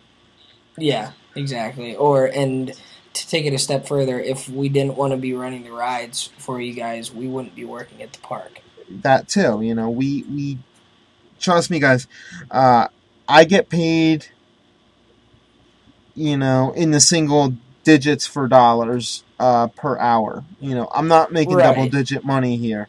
Um, right i mean we're not we're not uh, there's no bill gates working at dorney park or hershey park or six flags great adventure there's nobody that's going to be laughing all the way to the bank working at these parks you know most of the people at work least. there right i mean we're most most of the people like you and me most of the people who are working at the parks are doing it because they enjoy being at the park and being around the rides Right, and they just want to get a little behind the scenes action, and then they do it for a year, maybe two, and then they quit and they don't come back. It's very rare that you see anyone four, five, six years in a row at the park and they're right not some level of supervisor. Right, and I mean it's something I do. I mean next year I know I won't be able to go back to Dorney because I'll be starting my uh, co-ops for school. I already have a job lined up for next summer for school co-op up in Buffalo, New York, near where I go to school in Rochester. And I was actually invited to the FRED convention that Great Coasters International uh, does every year, which was a couple weekends ago. I couldn't do it because I was on vacation, but uh, for those of you who don't know, that's the Future Ride Engineers and Designers Convention that they do every year. Uh, my resume is on file with Great Coasters International as well as uh, S&S Power. I've talked to both of them. So, you, you know, uh, Great Coasters International is famous for their uh, internship program that they do. They do a very good job with it. So, it's it, it- your first step to getting into the industry for you guys who might be interested in doing that. For you younger guys who might still be in high school looking, you know, pursuing a career in engineering, th- the first step really is to try and get. The first step is to try and get into the park as an employee, even if it is just as a ride operator. That's your first step is to kind of see how the parks work and understand how the park works and understand everything that goes into getting the park open every day and making sure that the guests are safe. That's really the first step to understanding how to get into the field. Exactly. You always got to make sure that your priority is the guest safety. Correct. Um, now, recently, sticking on this topic with weather, recently, I believe it was last Saturday, the park announced that we were going to close Dorney Park and Wildwater Kingdom at uh, 10 p.m. This particular Saturday, we were scheduled to be open until 12. Right, and and th- this isn't this isn't uncommon to see that happen when you have weather related things. Like I said a little earlier, the one day we were scheduled to close at 10, we closed at 6 because of the weather and there was very low attendance. A lot of the rides couldn't even be operating because of how heavy the rain was. There's not a lot of people buying food or spending money on the games. So, you know, it doesn't really. The park loses money. Uh, that's one of the few days during the season that the park actually loses money by paying the employees to be there. So they'll sacrifice a few hours of having the park open for their guests in order to close the, the park early. And it doesn't happen often. It very, very rarely happens. Maybe a couple times a season, if that, but it does happen from time to time. Right, and it's not something that we go back on. Once the general manager says that the park's going to close, and that's something not many people know is that most of these decisions aren't made by the operations staff. It's made by the park's general manager. Yeah, the, the, these are the kind of decisions that you leave to the head honcho all the way at the very top. That's who makes these kinds of decisions, not not us in the red shirts strapping you in to the coaster seat and checking your harness. We're not the ones who make any decisions remotely as important as that. Exactly. So, I mean, getting back to this past Saturday, uh, the announcement was made that the park was going to close at 10 p.m.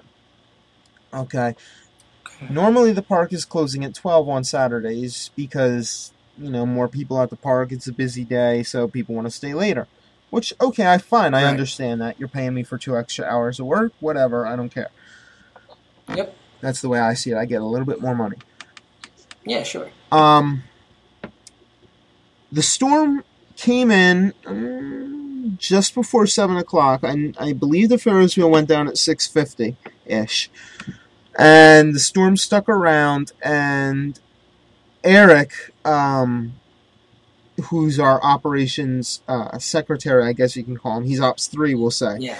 uh, came Right, up right. to me and said that the rides uh, that the park's going to close at 10 now when he told me this there was still some lightning still some rain around the park so okay you know i start telling the guests okay dorney park's going to close at 10 because of the weather the issue with this is that the storm has completely cleared up and passed on five, maybe 10 minutes after I say this, and 10 p.m. is an hour away. So they have an extra hour in the park, and the storm's now long gone. It's, you know, it, it's been gone for a couple hours now, or it's been gone for a while now, at least 10, 15 minutes. The Ferris wheel reopens at 9.50 that day because we had to clean the gondolas out of all the water and everything like that. Right. Right. And so the Ferris wheel opens. We go to take the sign down. Well, I went down to take the sign down, and I come to a bunch of guests not very happy that the park is closing at 10 when it's not raining uh, because they have guests from California and people who drove four hours here and they want refunds and stuff. Let's go on the record here and say that Dorney Park in Wildwater Kingdom does not issue rain checks does not issue snow checks often. Um, Yeah, and that's that's not exclusive to Dorney Park either. I mean, that's exclusive to pretty much a- any, theme park or a- any any major theme park. I know there there are a few parks i- i- throughout the country that do offer rain checks or refunds. I know I believe Dollywood is one of them if I'm not mistaken. I knew I, I almost I'm almost positive that they do issue rain checks. I don't they don't do refunds, I don't believe. I don't believe there's any park that does refunds, but I do believe there are a few that do uh, rain checks. I, I know Dollywood is one of them, but again, Dollywood's an, a, a separate. That's an individual park for the most part. Your Cedar Fair parks, your Six Flags parks, uh, you know Hershey Park.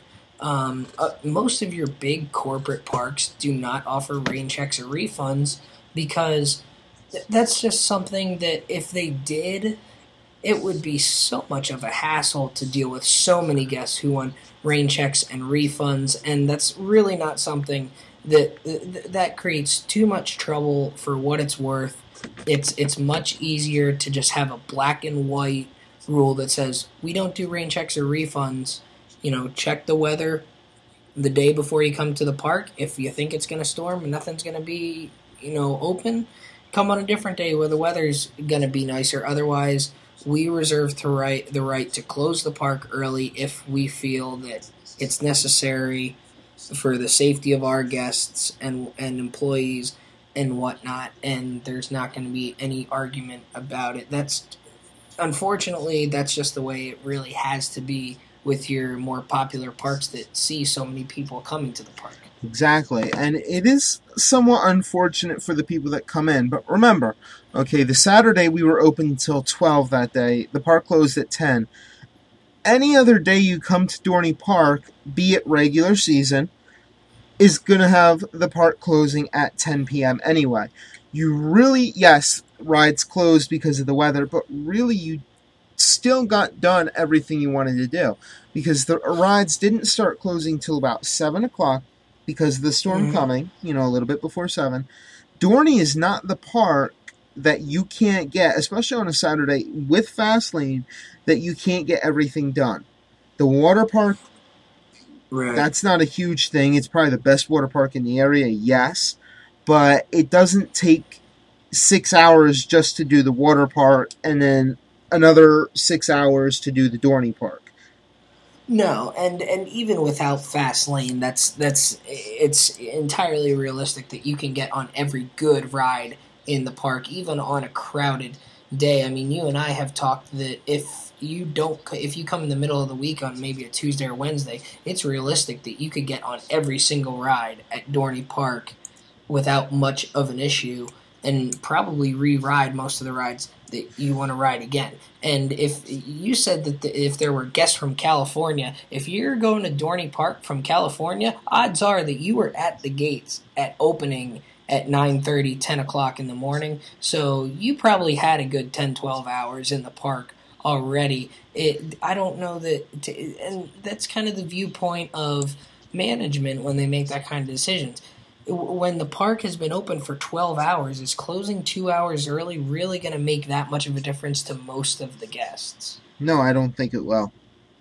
Right. So that, that, that you got to kind of understand that from a management standpoint rather than a guest standpoint when you're when you're talking about those kinds of decisions. Exactly. And like we said, these calls don't get reversed because once these calls are made, team leaders and supervisors in general drop their staffing to the absolute bare minimum that they can have. Right, and when you have uh, rides going to rides dropping to minimum, like like that one day that we that I talked about earlier, where we were scheduled to open be open till ten and we closed at six. Uh, there were people who were supposed to go home at eleven o'clock after closing who came in at three thirty, and when the park closed at six, you know, they're not getting their breaks for their shift because they're only going to be working for three or four hours. So you can't say at six o'clock, oh, we're going to stay open now till 10 o'clock because then that creates a staffing issue where now you have to give those people breaks and you don't and if you're at minimum staffing you don't have the manpower and nobody does because everybody's at minimum staffing you don't have the personnel to cover people to send people on breaks and then you get into a bunch of other issues with that. So that once those calls are made that's that's like a snow day at school. You don't get called off of school when you're in middle school or high school. You don't see your school district name pop up on the tv screen saying you're closed and then an hour later it's like oh wait we're going to have a two hour delay instead. Now you have to come in. Right. It, it's it's the same. It's the same idea. It's generally the other way around. You're going to have a two-hour delay um, at first, and then you're going to be off. You know, an hour later because it's still snowing at the time. You know. Right. It doesn't go the other way around. Now we might say, "Oh, we're going to close at 8. And then if the storm really gets bad and people leave the park, we can say, "Oh, now we're going to close at 6 because you know nobody's in the park." That's something that could possibly happen, but you're not going to see, hey, we're closing at six. Oh wait, no, never mind. Now we're going to close at ten. You can stay in the park. Exactly. That that that's never going to happen because one, it's logistically unfair to the employees who have come in and then dropped their staffing. Two, correct. Like you just said, you don't have the manpower to perform that if those people need breaks.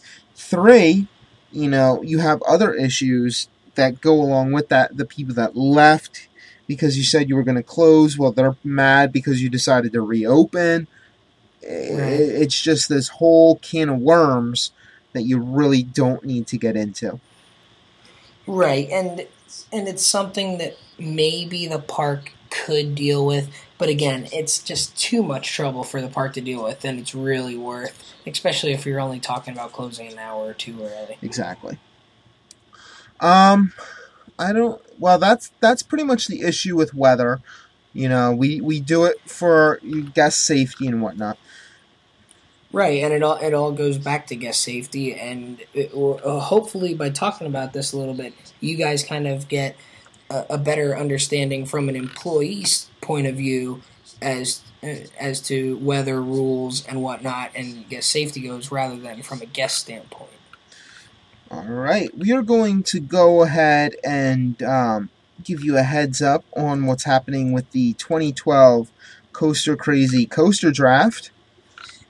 Yeah, yeah, we talked about this a little bit last week, but uh, since then it's come along. We've gotten a few extra rounds. I finally got my second pick in. I actually got my third pick in just the other night too. Uh, right now, I am uh, sitting pretty with. Uh, obviously, we talked last week. I took Skyrush in the 1st round. I had the first overall pick. Uh, I got my wooden coaster. I knew I needed to pretty pretty much take a wooden coaster in the second round. Those are flying off the board like crazy. Um, so I took Prowler at Worlds of Fun, and then I took Volcano the Blast Coaster, as we talked about a little earlier. Still a great ride. That's running great. One of my favorite rides. Right, and I'm sitting pretty good as well. If you think about it, with Phoenix at Knoebels, one of the highest rated roller coasters in the world. Oh yeah. Talon, an underrated B&M invert, which we discussed last week. Mm-hmm. And the sleeper hit of the year, I think, Verbolten at Busch Gardens, Williamsburg. Yeah, and um, depending on how my sister's softball team does tomorrow and possibly Wednesday, I could possibly be at Busch Gardens as early as Wednesday. And now there is a very slight chance that I may not get there at all, but likely Wednesday or Thursday, I'm hoping to be at Busch Gardens and finally get on Verbolten. So, and uh, based on what you've told me and what I've heard from other people, uh, that could be one of the sleeper hits of the year. I mean, everyone's talking about Skyrush and Leviathan and the Wing Riders, but Verbolten may end up being one of the better of this bunch of coasters we've seen open this year. Uh, I know I wasn't expecting too much from it, um, considering it was built by Zierer. We don't really consider them with these big roller coaster manufacturers. Uh, these big names. It's you know one of the smaller name companies. Right, and really up until this point, their biggest ride um, that they're really known for, you know, they have their kiddie rides, and then uh, Wicked out in uh, Utah, in Farmington, Utah, at Lagoon, is a launch coaster that almost looks like a Eurofighter, but it's like a launched Eurofighter. Mhm. That's kind. That's kind of what it reminds me of. That's really their best known ride here here in the states. Until And now. not a lot of not a lot of people know about that. Th- th- Verbolten is really that's this really could be Zierer jumping in on uh, jumping in on the uh, B and M Intamin not, level. the, not the coaster wars, but yeah, this really could be them jumping into the states here, and they're doing it with a bang. Yeah, uh, Verbolten definitely. If you ask me, it's once I get on Skyrush, I'll have a better answer for you. But I believe that Verbolten's going to be the sleeper hit of the year. I I would I would agree. Now, um, you were down there. You were also at that park for Virginia's for coaster lovers, correct? Yes, that would be correct. Now, now, did you get all three of the different scenes while you were inside the building, or how many times did you get to ride it? Uh, I must have got on it about twelve or thirteen times, and yes, I did get all three scenes. Now, um, now I heard that originally it was just random, but I've heard that now they are synced up to go in a pattern, like they go one, two, three, and then it repeats rather than being random now. So if you watch the if you watch the ride long enough, you can kind of plan which one you get to. I don't know if there's any truth to that, but I'm hoping that I can try and get on all three. Um, I know it's a little tricky because they'll they'll usually run four trains or five, so that obviously doesn't match up with the three different uh, scenes that you'll run into. But I think the big question, and I'll ask you this question: Do you think this ride is a fitting replacement for the Big Bad Wolf, and is it better than the Big Bad Wolf? I never got the chance to ride the Big Bad Wolf, so I can't say it's better and I can't say it's worse. Is it a fitting replacement? Absolutely. You know, it, it's a family roller coaster through and through. Uh, it's got that thrill element. It's got it follows a good portion of the path that the Big Bad Wolf did follow, especially on the return. Mhm. So it's definitely a ride that the kids are going to like. They're going to be a little scared, but it's not going to be too crazy to be, you know, their first big coaster, uh, if you will, outside of the Grover coaster in uh, Sesame Place. So right. I think this Verbolten is definitely a very good replacement for the Big Bad Wolf. It may be better, but I won't be able to say because I never got the chance to ride the Big Bad Wolf. Okay, because I, I know I've heard of different people who have who have been on the both uh, on both of them, and I know one person original that I know originally said that they liked the Big Bad Wolf better, but having gone back recently, they've changed their mind and has said that they've said that they think that Verbolten is absolutely the better ride. So I, I was able, uh, I've been on the Big Bad Wolf uh, twice, both on the same day and it was just a little over a week before it closed. I made a special trip down there a few years ago just to get on it before it closed. So I'm I'm interested to get on uh, Verbolten and really uh, compare the two. So th- that that should be interesting. And uh, should that happen, that'll definitely be something that we'll talk about uh, next week. Now, you said you were wondering if the scenes were played in order. Uh, the first scene I got on my first ride was the um, the uh, the spirit of the dark forest or the black forest or whatever it is. Right. Okay. So after that, um, we went again and we got the the the wolf scene. Hmm And I, I, I really like that, and I'm interested in seeing that just because you know a nice little tribute to uh, its predecessor. Oh yeah, that was fantastic. After we got the wolf scene, I had to get off and walk around because they only let us ride twice if nobody was in our row. No big Mhm. deal, right? So Right. Yeah. we went around and I got on the next train and I got the thunderstorm scene. Rode Okay. again, got the got the um, spirit of the black forest. Rode again, got the the um, the wolves. Got the thunderstorm again. So I thought it was a pattern that I was just randomly getting lucky and getting these three scenes over and over again. Then it started to randomize because for four or five rides, I would just get the wolves. Which, okay, cool. Hmm. My favorite scene out of the three, yes, I love the wolves because, you know, you got the thing to the big bad wolf, and I can even tell Right. when you're going to drop. That's how many times I got to ride it that night. like, I'm not going to tell you, but you know, you'll you'll know, and then you'll be Oh, able yeah. to count a certain number of seconds. I think it's three or four, and then the thing goes down. Yeah, see, I, I've purposely I, I've watched the POV videos from various events, but whenever it gets once it once it gets into the building, I fast forward until I see daylight again because I personally do not want to be the guy who watches the video and knows everything that's coming. Uh, th- this is one of those rides where when I see it, I want to see it in person for the first time. So this is that's one of the reasons that I'm really excited about that ride. Right, and Verbolten just you know one of those crazy rides out there. Um, Yeah.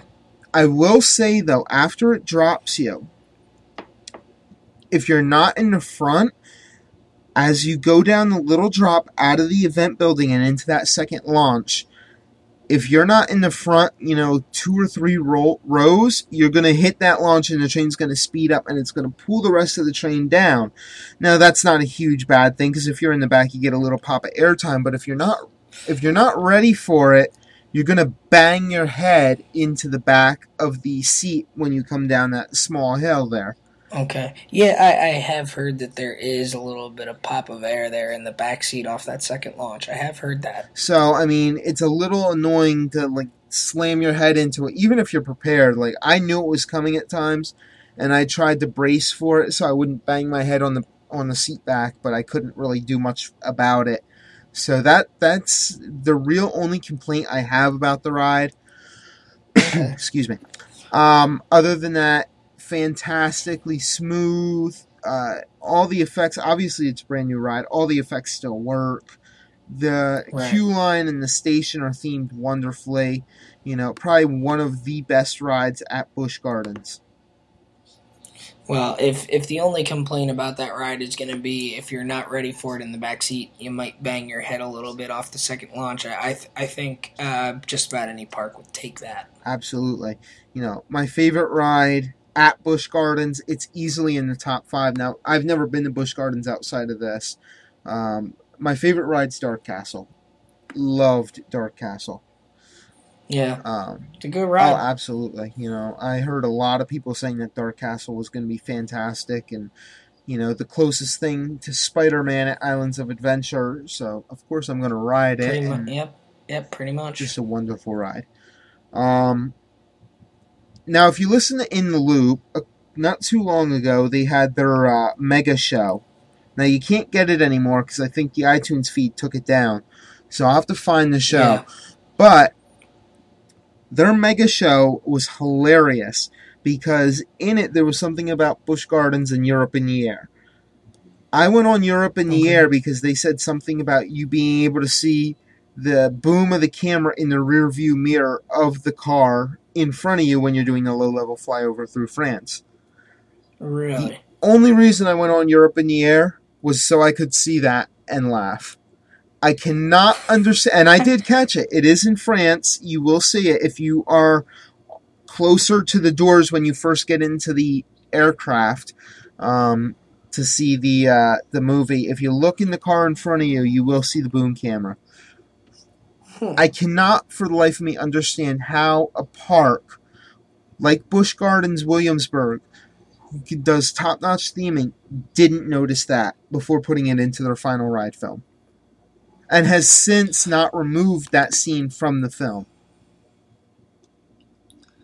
Yeah, that's uh that's interesting. I uh might might have to uh might have to take a look at that. I, I honestly cannot understand how they let that slip or why they would let that slip because that's just, to me, that's extremely, extremely sloppy and it ruins the entire illusion. Yeah, it kind of does. That's that's unfortunate. I'll have to I'll have to take a look at that. But yeah, it's the low level fly, flyover of France. Um, so you'll you'll notice it when you see it. All right, yeah, I'll definitely take a look at that. So so yeah, uh, hopefully hopefully Busch Gardens uh, again, prob- maybe as early as Wednesday. Uh, maybe Thursday as well. Ho- hopefully, hopefully it does happen. Uh, still up in the air depending on what happens tomorrow, but um, ho- hopefully, hopefully uh, that'll happen. Um, get, getting ready to uh, wrap up here. Um, I, I know we had a suggestion um, in the forums earlier that uh, s- someone wanted to hear us talk real briefly about uh, Rattler at Six Flags Fiesta Texas, which is closing very soon. Is I believe it's uh, this coming this coming week here, the first week in August. It's closing for um, what is hasn't been confirmed. What is believed to be the uh, Texas Giant treatment. Uh, the only real news with that is that there is new wood at the top of the cliff there, where that long, boring, you know, bumpy helix is there. Mhm. So, um, and we did hear that once the ride closes, that that part of the ride would be completely redone. So, not a complete shock to see that up there. Exactly. You know, uh, the rumor states that it's going to be another, it's going to be another Rocky Mountain um, production. You know, we'll see what Yeah. happens there. Right, and if they if they do as good a job on the Rattler that they did with uh, Texas Giant, uh, we we could see another incredible steel coaster. Exactly. especially especially if they bring back that drop down to the water. Exactly. Um, and uh, you know, speaking of uh, Rocky Mountain coasters, uh, how about that? How about that new wooden coaster they're putting in at Silver Dollar City? Well, we'll find out what it is in nine days, 10 hours, 39 minutes, and 12 seconds from this point in the recording. That's what the timer says. Yeah, and y- y- the interesting thing is everyone's talking about this little. Uh, everyone's talking about this uh, possible inversion that is going on here. But the other interesting thing that I read today is that there are Silver Dollar City fans who are saying that there is a spot shortly after that element or before, depending on where in the track it is. But apparently, there is another element back in the woods a little bit more that you can't see from inside the park or on the train that they're saying it might have a like a full out barrel roll or a full out zero G roll that isn't just like an extreme overbank like what we see right now. Apparently, there might be multiple inversions on this thing. Now, this is just rumor at this point. There's no pictures or anything, but like you said, we're gonna find this out very soon. Yeah, in just over a week or so. Um, let me see what roller coaster database has on it. Now, I I, d- I do believe that the name for this is uh, where Outlaw is what the name is supposedly going to be. That's what people are saying. I don't know how. Uh, I believe uh, is it Adventure Adventureland in Iowa has a coaster named Outlaw. But um, other than that, um, I don't know if they have a trademark on that name or not. I don't believe they do. So out, Outlaw, I think, is the name that everyone's shooting for for this one right now. Right.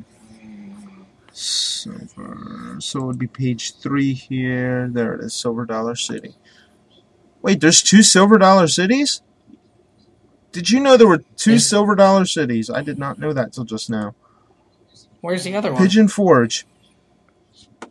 Oh, you know what? I, I, I do think I've actually seen that on Roller Coaster Database before. I thought it was an error, but I do think I've seen that before. Hmm. Is that is that still open? Uh, let's go back to the thing. And they do have unknown. It says wood sitting down under construction, but they have no pictures. Um, They have no pictures yet.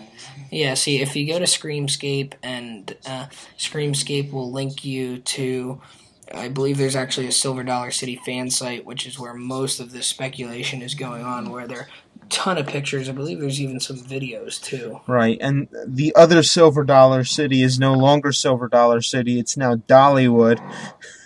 Okay, all right, yeah, I, I, I, I, I was gonna say I didn't want to, I didn't want to say it in case I was wrong, but I did think I, I was gonna say, isn't that?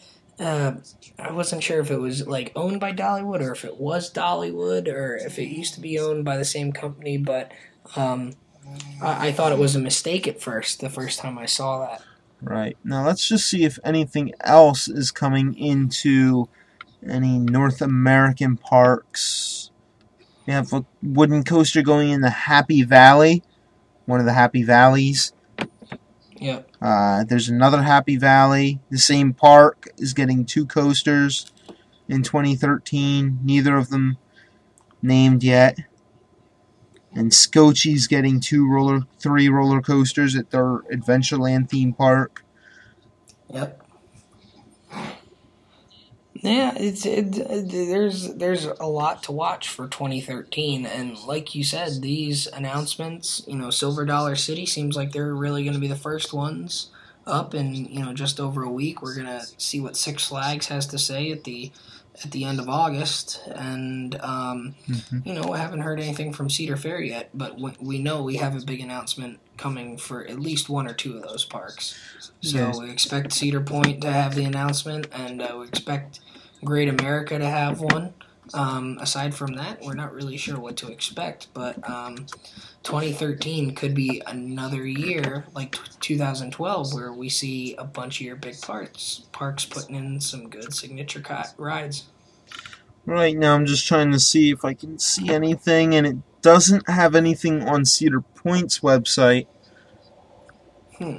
about anything, but that's not confusing because there is no um, construction going on. If we go over to uh, to uh, California's Great America, we might find something here. Going on their website, though, um, something that I think is another thing that we need to work on as a company, uh, uh, as an industry, I should say. Parks really do need to update their information because I'm on Cedar Point's website. And how long ago did the disaster transport close? Uh, disaster transport ended up closing last night at the end of last night's actually just 24 hours ago now. Okay, so then we can let it slide. But I just went on the website yeah, that's and probably that may not be updated right. yet. That's still st- okay. So we can let that slide. I thought this was a couple, uh, a couple hours ago or uh, a couple days ago, I should say. So okay, that can slide, but that'll probably be gone. yeah, we'll let that go. That'll be gone soon. Let's see if I can find uh, anything on California's Great America. Yeah, the California's Great America. I really haven't seen anything from their website or anything yet. I haven't even seen them tease anything yet. That's interesting considering what's going on within that park and Yeah. I mean you can already tell that they're doing something. There's And even when I went back there in, in late May, you could tell they were doing something there. And you would think a park like that that really hasn't had anything new recently, you think that they might be, uh, interested. they might be, yeah, they, they might be interested in marketing that and getting some hype and some build up for that to try and get people to come check it out. But apparently not. Um that's very interesting to say the least. They don't even have webcams up of what's going on. Maybe they want to try and hide what they can. Maybe who who knows? Um, you know, like we said, we're gonna see some announcements coming here soon, and uh, you know, C- Cedar Fair hasn't really said when they're gonna announce stuff yet, but uh, hopefully it's sooner rather than later. Right. Now, one last story before we close. Uh, Cedar Point. Uh, let's see. Kalahari. Ooh, the Kalahari is eyeing a Pocono site. Let's look at that. That would be very close to us. Yes, that would. The Poconos is just about an hour or so north of us, so that would be very close. to And here's breaking news out of Dorney Park uh, Monday. Stinger train has valleyed for the first time between the loop and the second lift hill. Ah, boy, oh man, I can't believe it took that long. Actually, Um, no reports as to whether guests were on it when it happened. At this picture, it looks to be early in the day because it's cloudy. But then again, you never know. So That's in, that's interesting because I remember the one day I was working, they didn't open Stinger for a while for fear that it might valley because I don't know if it was because of the extreme heat. That was one of the hottest days that we were there. So um, that's interesting that uh, Stinger has finally had an issue with uh, valleying. right, I wonder how they fix that now. I know they have the man lift underneath the second lift hill. If they could just connect something to that and get it on that second hill, and then reverse it down. But that's interesting. That would probably be that would probably be easier to do rather than taking the whole train apart. I would imagine. and then putting it all back together again, and it would probably be a lot faster too.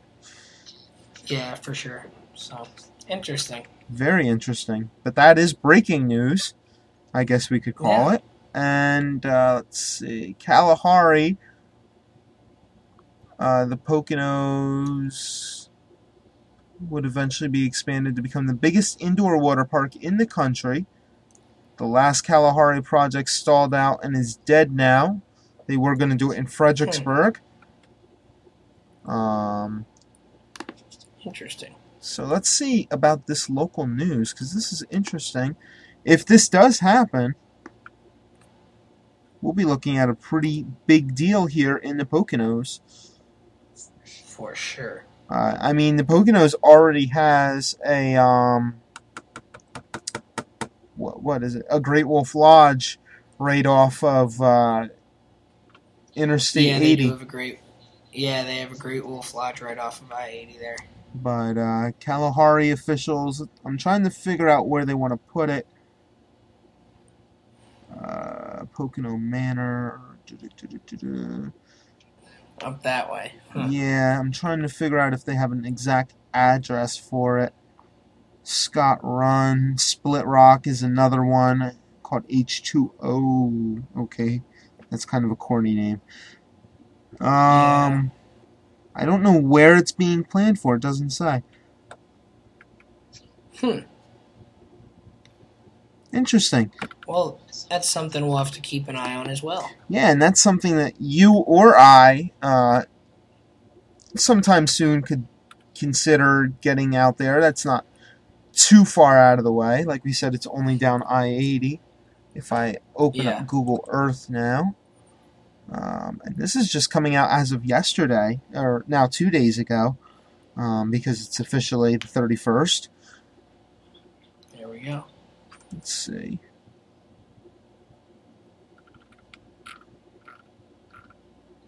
But yeah, that's that's pretty cool that we're gonna have a Kalahari in Pennsylvania. I mean, that's not something you normally think about and associate with Pennsylvania. Not at all, no. So, definitely a neat little thing there. That's Wind Gap, Tannersville. Where's Scotrun at? Okay, I'm looking on Google Earth now, trying to find a landmark. There we go.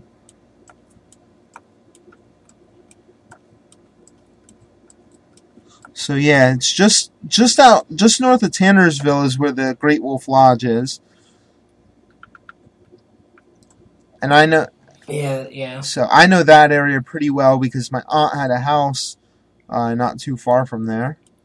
She Yeah, my grandparents used to live up in Stroudsburg there, so uh, I know that know that area fairly well. I have been to the Great Wolf Lodge up there once, so that, that that'll be good for the area. That'll be another great tourist attraction up there, and that'll be something that uh, maybe even uh, Dorney might even uh, get a deal going with them, so we can get in there. yeah, and you can actually see uh, my aunt's old house from the air here, the air here, right on uh, Strickland Road, which no longer exists.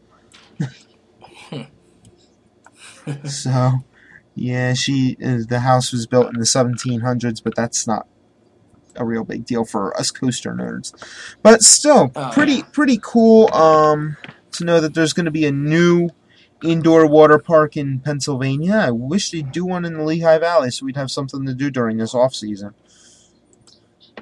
Yeah, yeah, but I mean that's that's not too terribly far away, so that's something that'll be uh that'll be good for the area. So uh, ho- hopefully uh, hopefully that works out, and we'll uh, we'll see that uh, before too long. Hopefully. Now, the only issue I have with this is what do we plan on seeing with this Kalahari? Are people only going to be able to use the water park if they're staying at the Kalahari, or can people pay a little bit to get into the um, the water park without having to stay? Yeah. I've never.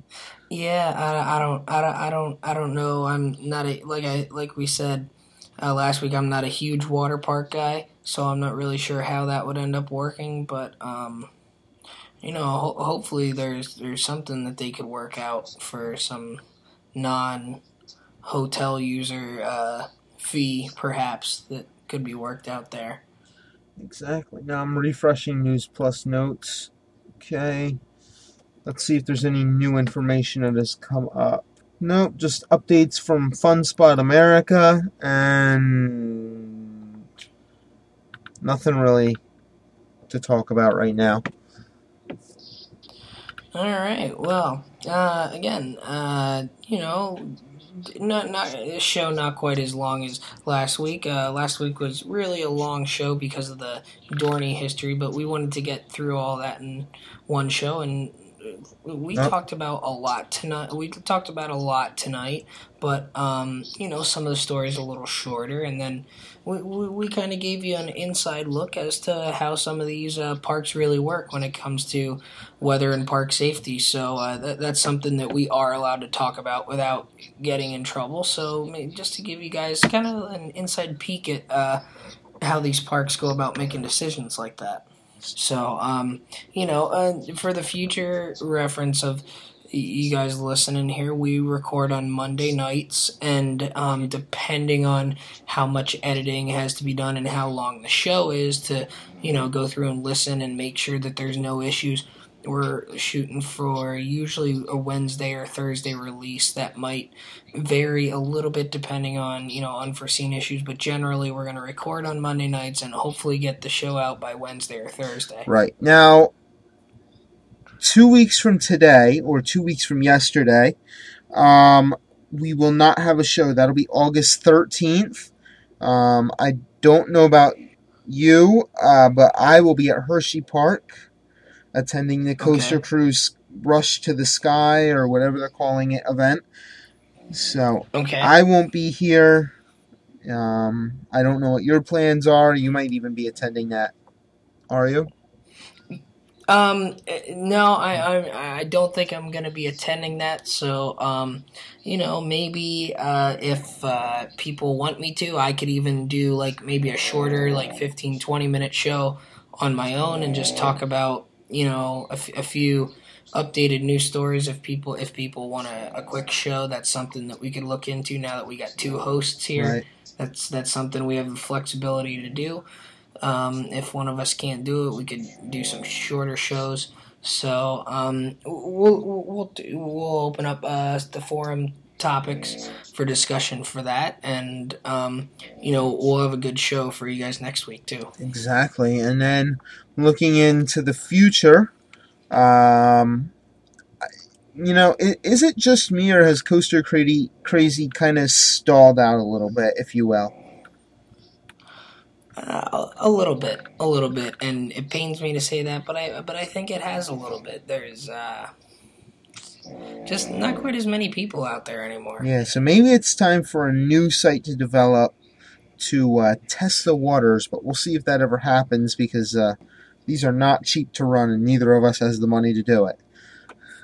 No, we'll we'll see how that goes. So, um, it was a, another great show we uh, put together here for you guys tonight. We're gonna have another one next week, and then um, by then we'll know what's going on with uh, Silver Dollar City, and uh, you know if uh, you know if Tetsu can't do a show, then maybe I'll have to come on for a few minutes just to talk about that and give my thoughts on that, just to uh, kind of hold everyone over until we uh, get a two man show back. There you go. And I think our next week main discussion topic is going to be Cars Land at DCA. Now, yes, it's been open for a while, but that'll give us time to uh, figure out if this was a good idea for uh, Disney's California Adventure to uh, introduce a land based on a two movies. Well, one movie, really, if you think about it. Um, So we'll see what happens there. Yeah, we'll we'll definitely uh, we'll we'll definitely get into that uh, next week, and we'll have some uh, good discussions of that. And uh, everyone, feel free to uh, weigh in on the forums as well with what they think about uh, Cars Land. And uh, you know, if you weigh in on the forums, we'll uh, we'll read some of them here on the show and uh, what you guys have to have to say. You know what? That could be another way that we have interaction with the uh, listeners. Just uh, sign up on the forums or go to the blog, which is G hyphen Force Radio at blogspot.com, um, and you can comment on the show. Each show will have its own blog post with the link to the show in it. Once we get the RSS feed figured out, we'll try to figure something out for iTunes. And uh, yeah, so we'll be good to go then. Yeah, so um, it, we'll, we'll get all that going, and uh, you know we look forward to you guys uh, getting in touch with us and uh, interacting with All us. right. Well, it's been another great show, and we'll see y'all next week.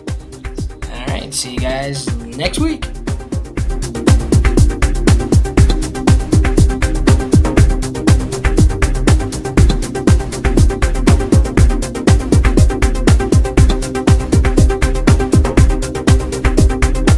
Thank you for listening to G Force Radio. Until next time, everybody, sit upright, hold on tight, and ride on.